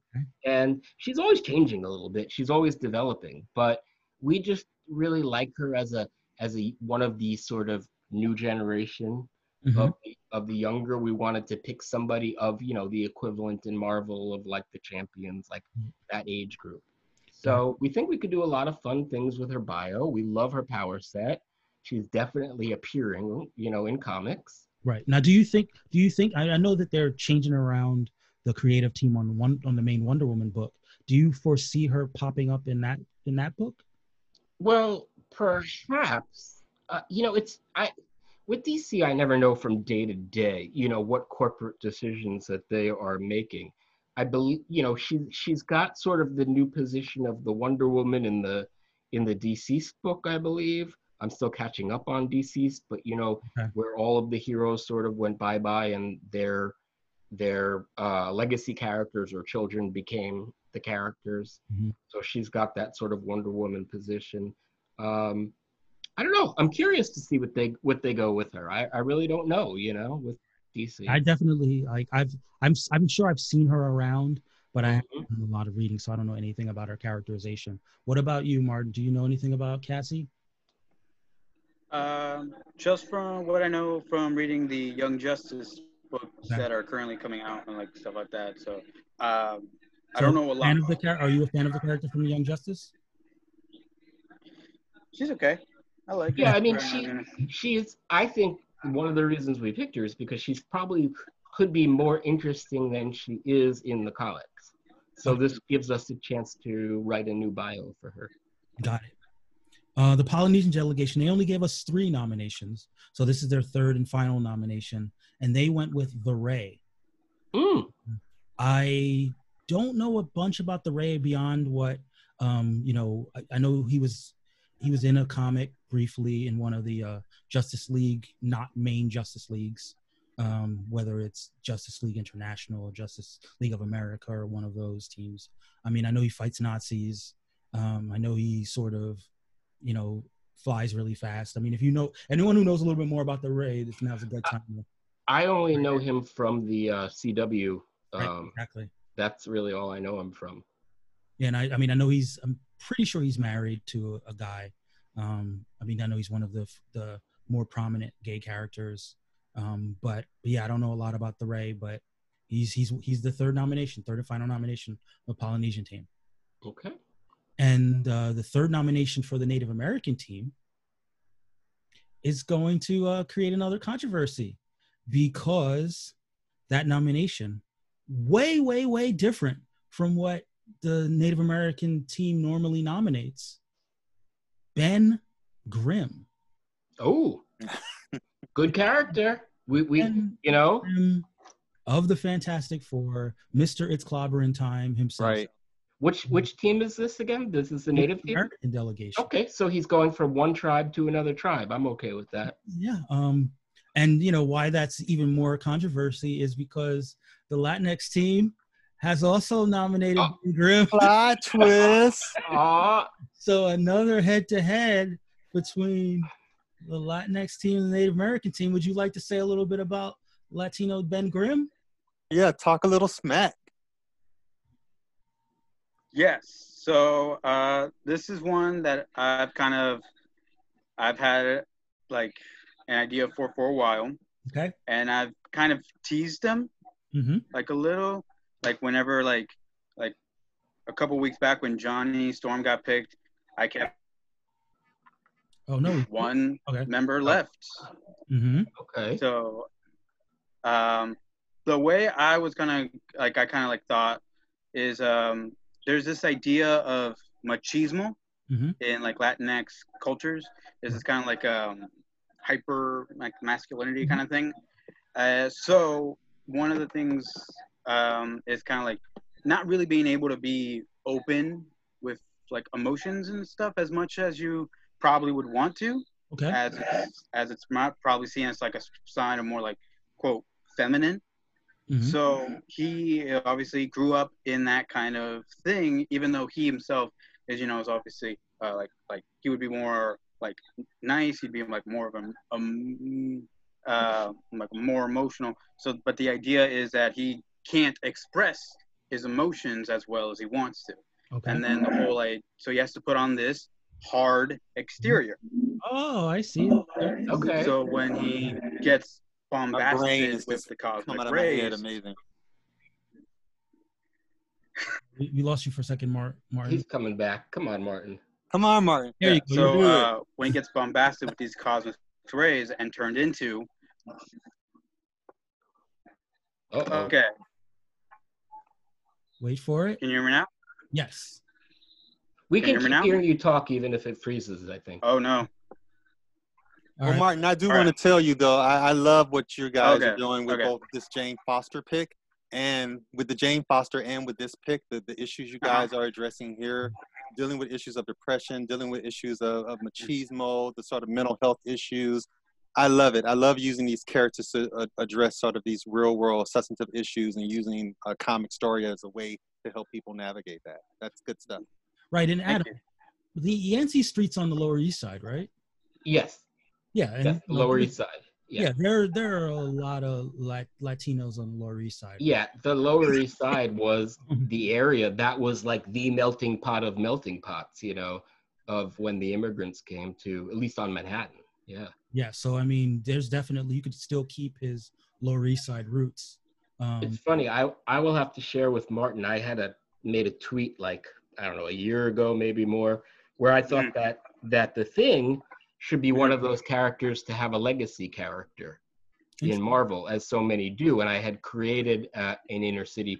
Uh, his last name was Suarez, called Thing for Hire, and he also gained similar powers, but he was more of like Luke Cage in personality than than Grimm. Okay. Um, Mhm. I'll have to share it with you. Yeah, but I like so I love your idea. I like that. Yeah, I can see it. I can. thank you. Yeah, I mean, whether he's you know in the team or whether he's you know in solo adventures, I can definitely see that sort of retweaking of the thing working really well. I mean, and you know, he's yeah, I could, I, you know, he's rough around the edges. He's still connected with the streets and connected with the neighborhood, and um, you know, I like the idea of him having that you know roughest exterior that en- ends up being literalized through the cosmic rays. Get a he should get like a luchador mask, you know? That would be great. like Bane. Yeah, I mean, we already lost Bane, so Yeah. we might as well put that luchador mask somewhere else. Right? Yeah, instead of I mean it's it's kind of weird though. Like everybody knows who the thing is. Like you're you're not really hiding your identity. That's what makes it cool. It's but, then, ironic. But then again, the thing walks around in a trench coat and a hat, and Right. and Like- you're expected not to know. So Well, Superman just wears glasses, so they're you know. that And hunches a little. yeah, Right, right, he just un, he just uncurls the curl. That's right. They'll never know. Meanwhile, we live in a society where everybody's wearing masks and we all know who each other are. Right. now, I got to be honest. I'm black. I have not been a fan of many of the picks of the black delegation, but Mhm. this nomination definitely my favorite of their four nominations. Uh, he is a man from the future, and as as I've often said, uh, I'd like to believe that black people have a better future than past. Um, maybe he has a reason to hate the past because of being from the future, because of our backwards time. And he has no problem with traveling back in time and making wholesale changes to the timeline. Oh, I know where I know where you're going with this, Mike. I know where you're going with this. talking about the reverse flash nomination of the black delegation. No, and remember, Such an expert on this character, thanks to this. and remember, you know, based on the, f- the first draft pick, the original, the, the Barry Allen Flash was drafted by the white delegation. So that's just another reason to hate, another reason to hate the uh, the white Flash. I really hope Reverse Flash wins. Um, he, I'm sure their backstory is going to be filled with, filled with layers. So fingers crossed that the black delegation. he only has to defeat Calvin. I think it can be done. Listen, I, I am putting my endorsement on the Reverse Flash, and hopefully the people speak, and um, get Eobard Thawne in the black in the black delegation. That would be awesome. All right, you're up, Adam, with the fourth with your Well- nomination. We are very glad that this person wasn't chosen. We feel like that they were maybe an obvious choice, but even before that person kind of ruined it with their comment, we were scared other people would go for it. So we are going to take this man's Kara Zor-El. cousin, Kara Zor-El, Supergirl. Supergirl is awesome. I fell in love with Supergirl when the movie came out. I loved that movie when it came out. I don't care what it looks like in I don't care what it looks like in retrospect. When it came out, it was awesome. I wanted to be Supergirl. It was she's just she she's different than Clark. It's a it's a whole different experience for her she had to find her own way and she had to do it in a world that already knew Superman. Mhm. So she was still living in a shadow while trying to create herself. She was an alien, just like him, but had more experience on Krypton. Um, she also experienced, and I don't think that our Supergirl, if it gets chosen, will be a white blonde lady. We think that Supergirl is another character where her whiteness doesn't necessarily come into play. Okay. Um, yes, if you go through the the sort of deconstructionist comic theory, which you know you you can have a well, you know, Superman and and Supergirl had the benefit of white skin and they were white in a white society, so they that all of that is true. You would not have been Or as at least- at successful. passing. Right. Neither Supergirl nor Superman would have been as successful in society or as accepted if they were black or if they were something else. But we're we're not looking at that sort of deconstructionist, you know, theory of what if it were the real world kind of thing. We're just looking at Supergirl as a character and what makes her who she is, um, and how we can maybe you know add spice to her, maybe. Okay. Yeah, so Supergirl, that's our, our fourth pick. So our, our picks are Wonder Girl, Supergirl, Cassandra Cain, and what was our fourth one again? Rogue. That's right. So you have three legacy characters and Rogue, who Yes. Who stole uh, Mrs. Mar- Miss Marvel's character. Right. So so we're a bunch of uh, sloppy seconds, but uh, we like our picks. All right. Uh, like I said, the Polynesian only the Polynesian delegation only had three nominees, and so the Native American delegation, uh, their fourth pick, kind of, I would say, kind of on. Oh, you know what? I need to ask.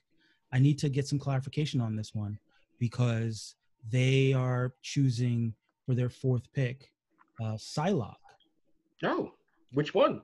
That's that's what I need clarification on.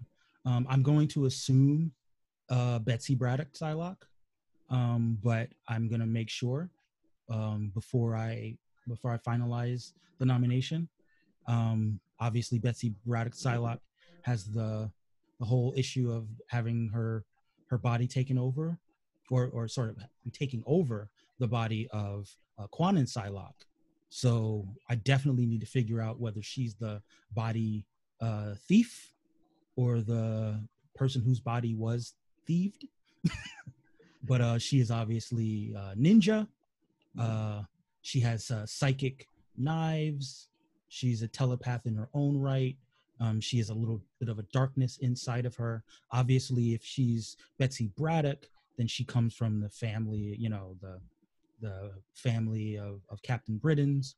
But my guess is that it's more to the Kwannon uh, Psylocke. But I, I, I should should definitely get some clarification on that. Now, Marky, are you familiar with Psylocke?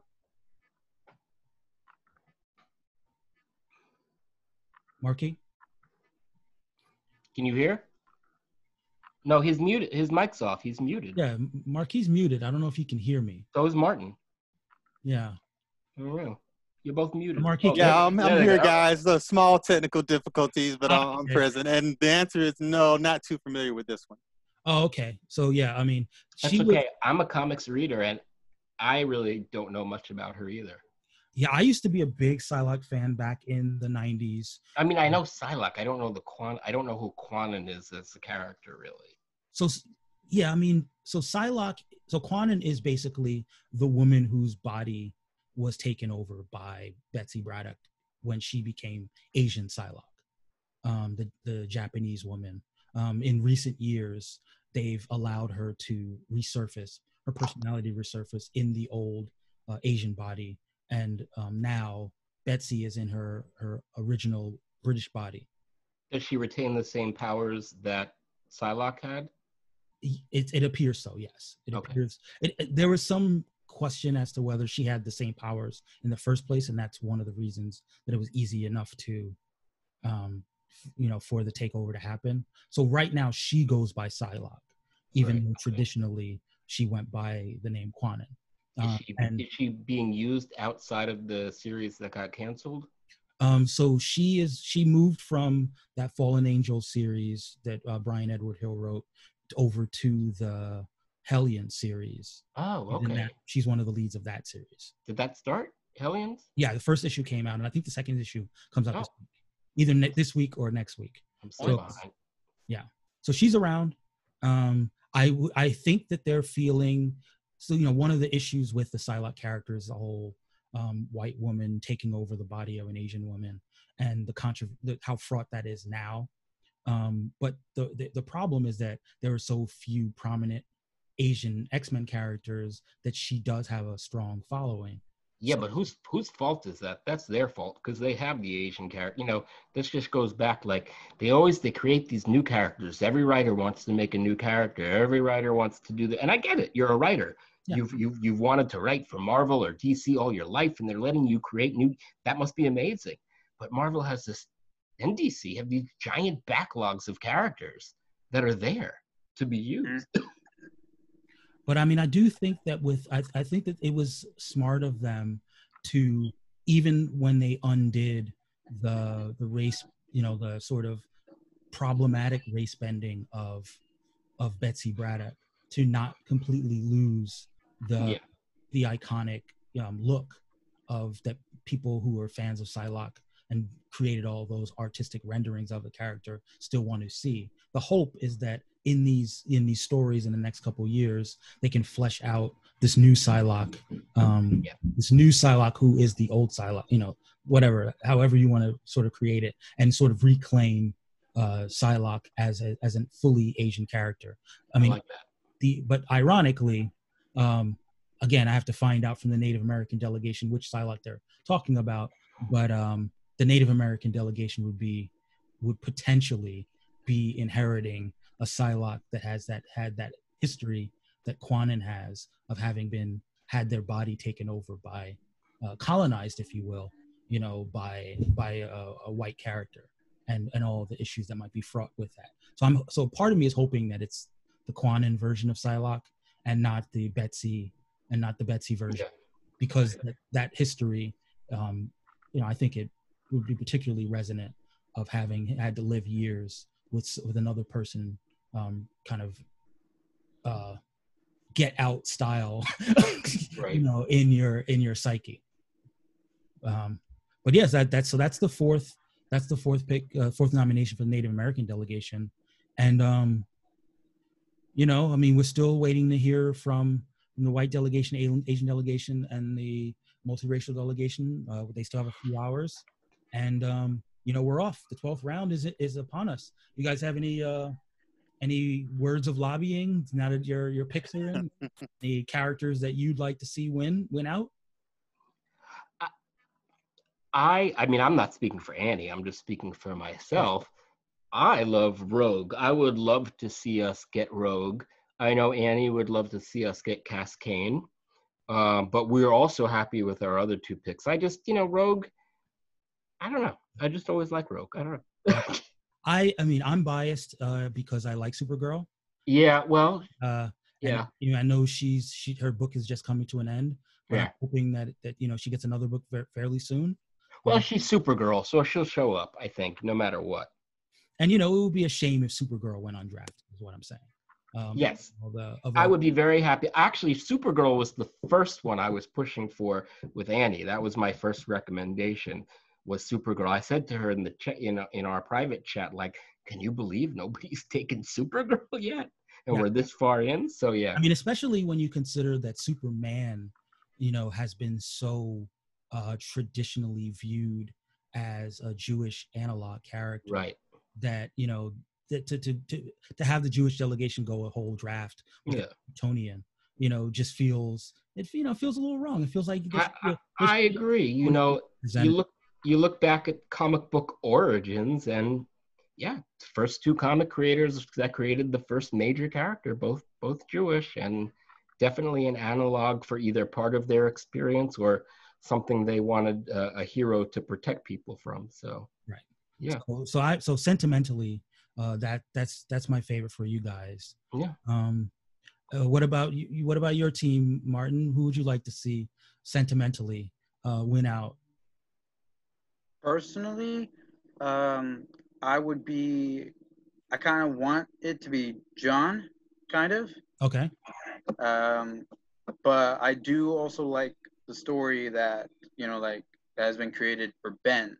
So one of those two, uh, as long as we don't end up losing anyone to the Native American delegation, because they got like half our picks.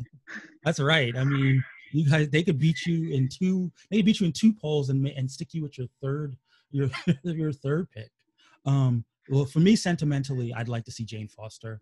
Um, I Mhm. thought I think that S's origin amended origin is is Yeah, interesting. That's definitely. I also think that Jane is a character that is is finally getting her due in the comic, Mhm. and it's another character that I'd like to see represented um, by one of the teams. And I think that the that the origin that S came up with is a really strong origin. So so that's that's kind of where I fall sentimentally. I do like the Ben Grimm run. That's probably my second choice. Mhm. Um, but Jane Foster is who I'll be rooting for. Um, I already said who I'm rooting for with the black delegation. Marky, which of the which of your uh, who would you say of the black delegation nominees were were was is your sentimental favorite? Oh, I don't know. It's got to be Calvin, right? I mean, I have no choice. Don't vote for Calvin, people. Don't vote. Um, and uh, I haven't decided. I haven't decided with the Polynesian delegation. Um, I think I think it's because I just don't want to lose Sunspot. So whether it's Cannonball or Ray, as long as it's not Sunspot, I'm I'm happy with, with who who it goes. And um, for me, the Native American delegation. I think it's Psylocke. I think Psylocke's the one. I think Psylocke's the most interesting one. Um, but Spawn, let's face it, like yeah, Spawn is is Yeah. like right there. yeah. Like, Let's just go. Let's just dive dive Yeah. into the deep end. let's just go. Let's go full. I Do mean, it. you gotta stay thematically consistent sometimes. Yeah. And uh and Spawn is that. Spawn is He's the perfect character for for their universe, yeah. without a doubt. Um do you- are there any other I mean obviously we we don't know what's what's happening. the who was else pick Spawn? Somebody else pick Spawn or just them? no, the uh the Latinx delegation also has Spawn. Oh right, Yeah. okay, yes, yes, Yeah. right. I remembered. It. They got Spawn and Ben Grimm, two of our choices. Yeah, two head to heads, two head to head polls ready to go. Two men will enter. One will survive. right. Exactly. Um, uh, now, obviously, um, it's going to be some time before I release this podcast, so you don't have to worry about um, giving the white, Asian, and multiracial delegation any ideas. But uh, if you had to think about some some possibilities, some characters that are still on the board that you're surprised, um, you know, haven't been nominated, you know, it's time. It's good good idea to throw some out. I forgot who we came up with now. There were people that weren't picked. Yeah, there are a ton of people. Yeah, we had some names and now I can't remember. You know, I mean, Iceman, of course. If- Oh yeah, Yeah. of course. How could Iceman? How could Iceman have not you been? go there? and- you can't go a show without mentioning Iceman. No. We have a couple of running bits now. You know, any good podcast needs that. Um So I, you know, I feel like Iceman. Um, I mean, with the Crazy Rich Asians, you know, we, that theme. Like, I feel like there's there's still there's an Oliver Queen. Oliver Queen would be a great. Yeah, uh, yeah, Arrow. Yeah, that's true. You know, Oliver Kwan. It's like it's right there. It's right there. You laid it down. They just got to pick it up, Mike. Exactly. I mean, his his his even in, in the, the the CW show, they they added a lot of uh, Eastern elements to his origin. You know, it wouldn't it wouldn't take much. Plus, he's on the West Coast. You know, he could be uh, what's it's Seattle, right? Uh, Star City is is is meant to be Seattle. You know, I think there's a fairly large uh, Asian population in Seattle. I could see it. I could see Oliver Queen. He's still he's, he still has a solo book, I believe, and he still does a lot of stuff in the DC universe. That would be one character that I could I could, could imagine. I am I if we're gonna go pure villainy for the white delegation, this is where you throw out Luke Cage, I think. I mean, why not? Right? Go just if you're gonna you're gonna if you're gonna get everyone to hate you, you know, Luke Cage is right there. Black Lightning's still out there, right, Mike? Light- Lightning is right there. Oh, that that yeah, Annie. I'm looking. I'm trying to look through our chat here. I see Annie at one point brought up Nubia as somebody she wanted to draft.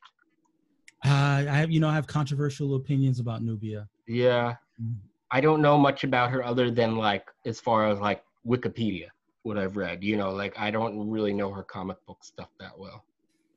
Yeah, we can talk at length about how I feel about Nubia, but I'll, I'll spare you all. Special Patreon episode. Do it, Mike. Your Nubia revealed. My hope is that in 2020, in late 2020 and 2021, Nubia will actually get a real origin. Yeah. Um, a real origin and a real character. But um, Tell me how you really feel. Right. Um, I know that uh, who knows what Kia's got cooking up. Oh, let's Not see. even Kia.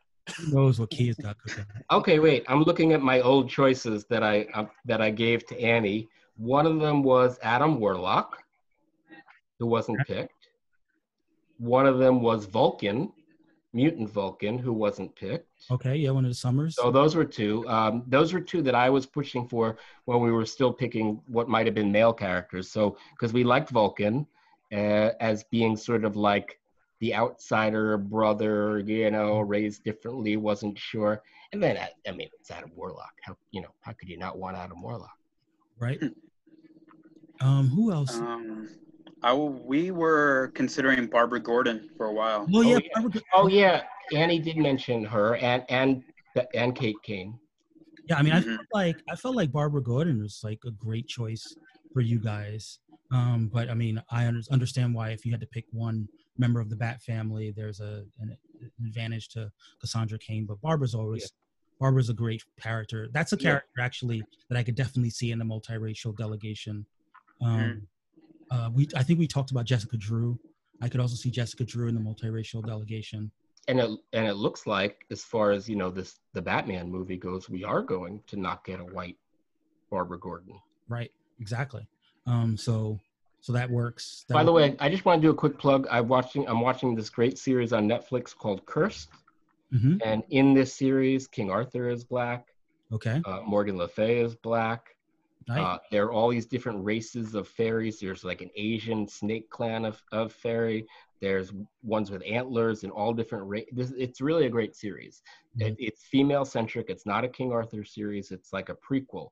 But this is really the first time I've seen them explore multiculturalism or multiracial aspect in Arthurian legends. Mhm. Um, so yeah, it, it's a really cool show. Now, don't watch the movie Barry right before this because the same actor that plays Obama plays King Arthur, yeah. That that and you'll just see Obama as King Arthur. Does he used the same voice. um, it's not that far off, but he does use his original. I think he's Australian, I want to say, or British accent. Yeah. Who else? Let me think about. uh, But yeah, there's a, there's still pretty prominent, pretty prominent characters still on the board. So it's going to be interesting to see what what what comes down the pike for. The, Oh, I know what Today, Annie just mentioned today Hawk Girl. She was thinking about Oh, Hawk yeah. Girl. Yeah, that's someone else. Because uh, there's been a version of Hawk Girl that was Latina, and on Earth Oh, was- Two, Yeah. yeah, on, and also on Earth Two, uh, her name is, uh, if I remember correctly, Kendra Munoz Sanders. Saunders. So Oh, I didn't- again, that's like someone else that we could also just take, because it's reincarnation, you know. Hmm uh, the Hawks are the Hawks are just weird with all that stuff. Um, yeah. But you know, Hawkman has his book, so he's he's still out there as draftable. It- I, I gotta tell you, that's a DC thing with me. It's one of the reasons why I'm mostly a Marvel reader. I do not have the mental capacity. I will admit my own failings to keep up with, you know, different histories and biographies and stuff. That was always a problem with me, and so especially with the Hawk, you know, the whole. That that just really threw me. Yeah, it thro- it, I I agree. It throws me off that they don't just retcon uh, an origin. They just change it. Yeah, they'll they'll they'll say like, well, in this Earth, you know, the or or you know this reboot of the universe, like the origin is completely different, and you know, I I I don't mind a retcon. I I do mind a reboot.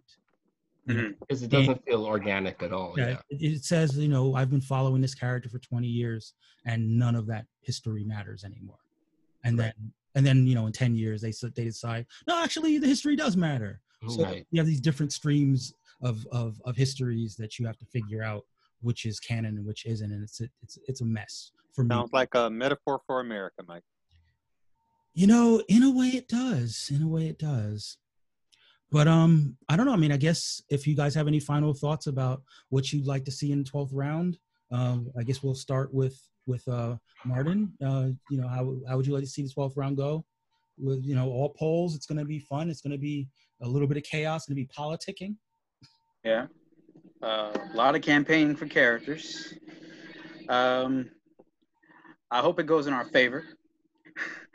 um, I mean, I think if like, if I'm being completely honest, uh, if there was one that we would, if of the two of the picks that the Native American team also got from us, uh, if if one of them were to if one of them were to go to the native team instead of ours, I think I'd be perfectly fine if it if it was Spawn because yeah, it makes total sense Yes. for them. Yes.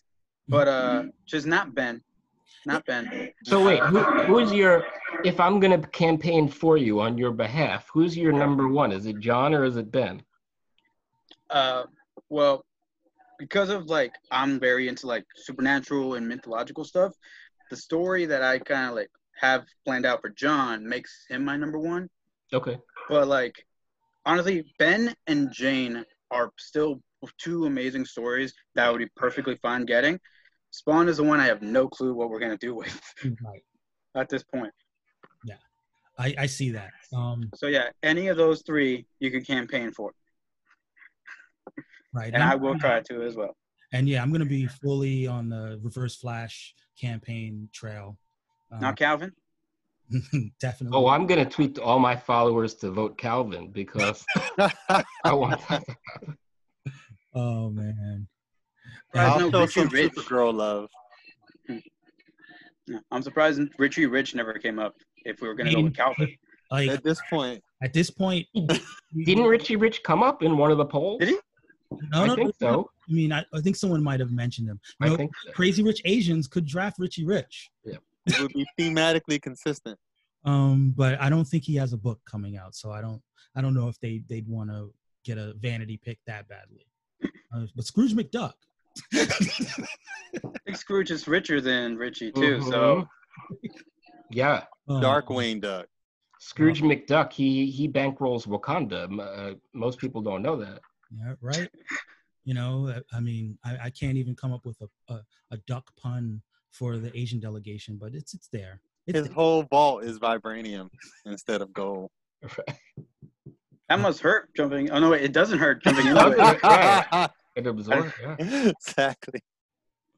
Oh man, and on.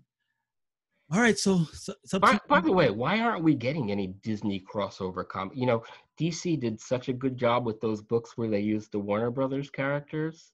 I Mhm. think that D, that Marvel should just you know bite the bullet and do some crossover stuff with their So other properties. I feel like they're waiting for King, Kingdom Hearts, right? Isn't that Okay. not that their thing where they Yeah. have their Disney characters? Probably, yeah. I feel like when they when they do their next Kingdom Hearts, it's gonna make so much money, and it's gonna be because they don't just like flood the market with with crossovers. I get that. I, I think they're gonna make a ton of money the first time they do a Star Wars crossover Oh with god. some of the other properties that they own. Like, I mean, Star. You know, now that they own Aliens and Mhm. Predator, Jedi versus Predators. God, we're gonna. yeah, we're like gonna see a lot of Oh my aliens. Right there. they're, they're so like. I'm, I'm sounds amazing. look. I'm there. You give me Darth Vader. Give me Darth Vader versus a Predator, I love it. Why not? or give me Aliens on an, on an, on the on the Millennium Falcon. Or we or we have to see the Empire and the Rebels working together against you know the aliens or something. That would be cool. So right, um, Princess Leia against against a, a ship full of a ship full of aliens. Yeah. Yeah. So all all that's there in the Marvel universe now. Now that they own the rights. It's all canon. Yeah. So I think I think Disney's just waiting for the crossover powers. Mhm. Um, uh, one thing that I want to do before we go though is, is again um, hype the, hype the Patreon. Um, we've got some cool stuff coming as well. Um, I've talked to Eli and some of the commissions that are that we're working on. We're going to do team commissions um, for certain. Maybe not, maybe not going to be able to afford every team right off the bat, Mhm. but um, depending on how the Patreon goes, um, we can I get can photo, I can Photoshop one of my team together. if we can we can get some get get some some extra bankroll you can expect for the patrons to uh, see the, the versions of these characters in their race bent form with their new backstories and their new reimagined uh, um, visualizations. Um, you know, he's he's going to be at work with some of those. So if you support the Patreon, you'll get your own your own versions of these images. Um, also, And um, I know we haven't discussed this, Mike, but I would love to see sort of like a, a booklet compiling all of the narratives together. yeah, we can we can work on that too. I mean, I, I know we were we're, we're trying to do some things on the some different things on the blog, so we'll probably uh, put together um, a at least a visual uh, slideshow with the backstories um, on the blog when I have a little time, um, and maybe that can function as kind of like kind of like a book. But yeah, I, I'm I'm fine with that. We'll talk to the captains.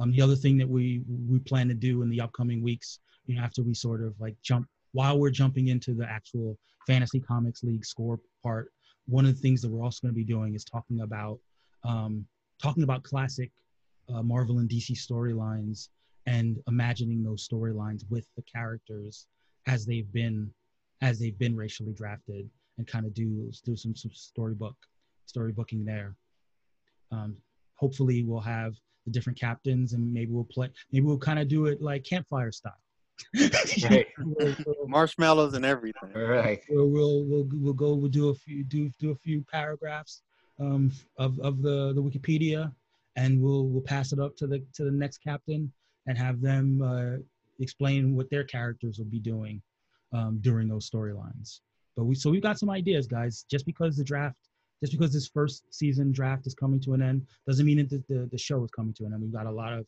different uh, topics coming your way and we're definitely going to be uh, uh, I'll be passing along the different trash talk uh, as uh, these different teams uh, start scoring points from week to week. Um, Hmm.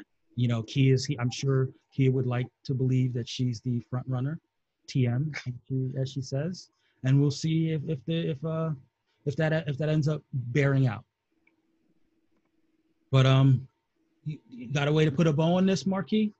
Uh, well, I don't think there's any possible bad results from the, the poll scenarios. Like, no matter what gets picked, the stories are going to be incredible. It's going to be interesting to hear about, uh, except for Calvin. So, as long as that doesn't happen, it's going to be awesome to look at. So, that's how I put a bow in this. All right, and that's so we've we're we're- we've we're another week down for the racial draft. Uh, everyone say your goodbyes, and you uh, say your uh, give your socials. I'm check check the circuit on uh, on Twitter. That's Adam from the Yep. uh, Jewish delegation. Martin. I'm uh, Martin Sanchez. So that my Twitter is a uh, Mar Sanjay 47. So it's M A R S A N J 47. Uh, this entire time, I I've been like so used to people calling me Martin, so I don't really correct them. But like I pronounce Now Martin. Now I feel bad. No, no, Oh, I feel terrible now. Like, that actually breaks my heart. Like, You, you have to tell me. You have to tell me that because that's what I tell my students all the time. There's a, I only teach. I don't teach like Americans. So like I always tell them like if you don't correct me, then I don't know. When yeah, if if like if I ever had a teacher that asked, "Do you prefer Martin or Martine?" I'll say Martine because that's what my parents say. Mhm. But if they don't ask, I don't I don't want to go too. I don't want to be like too much of trouble to be like, um, actually it's a uh, Martine. That's not trouble. That's your name. All right. Well, I will try, but I've got, got weeks of calling you Martin.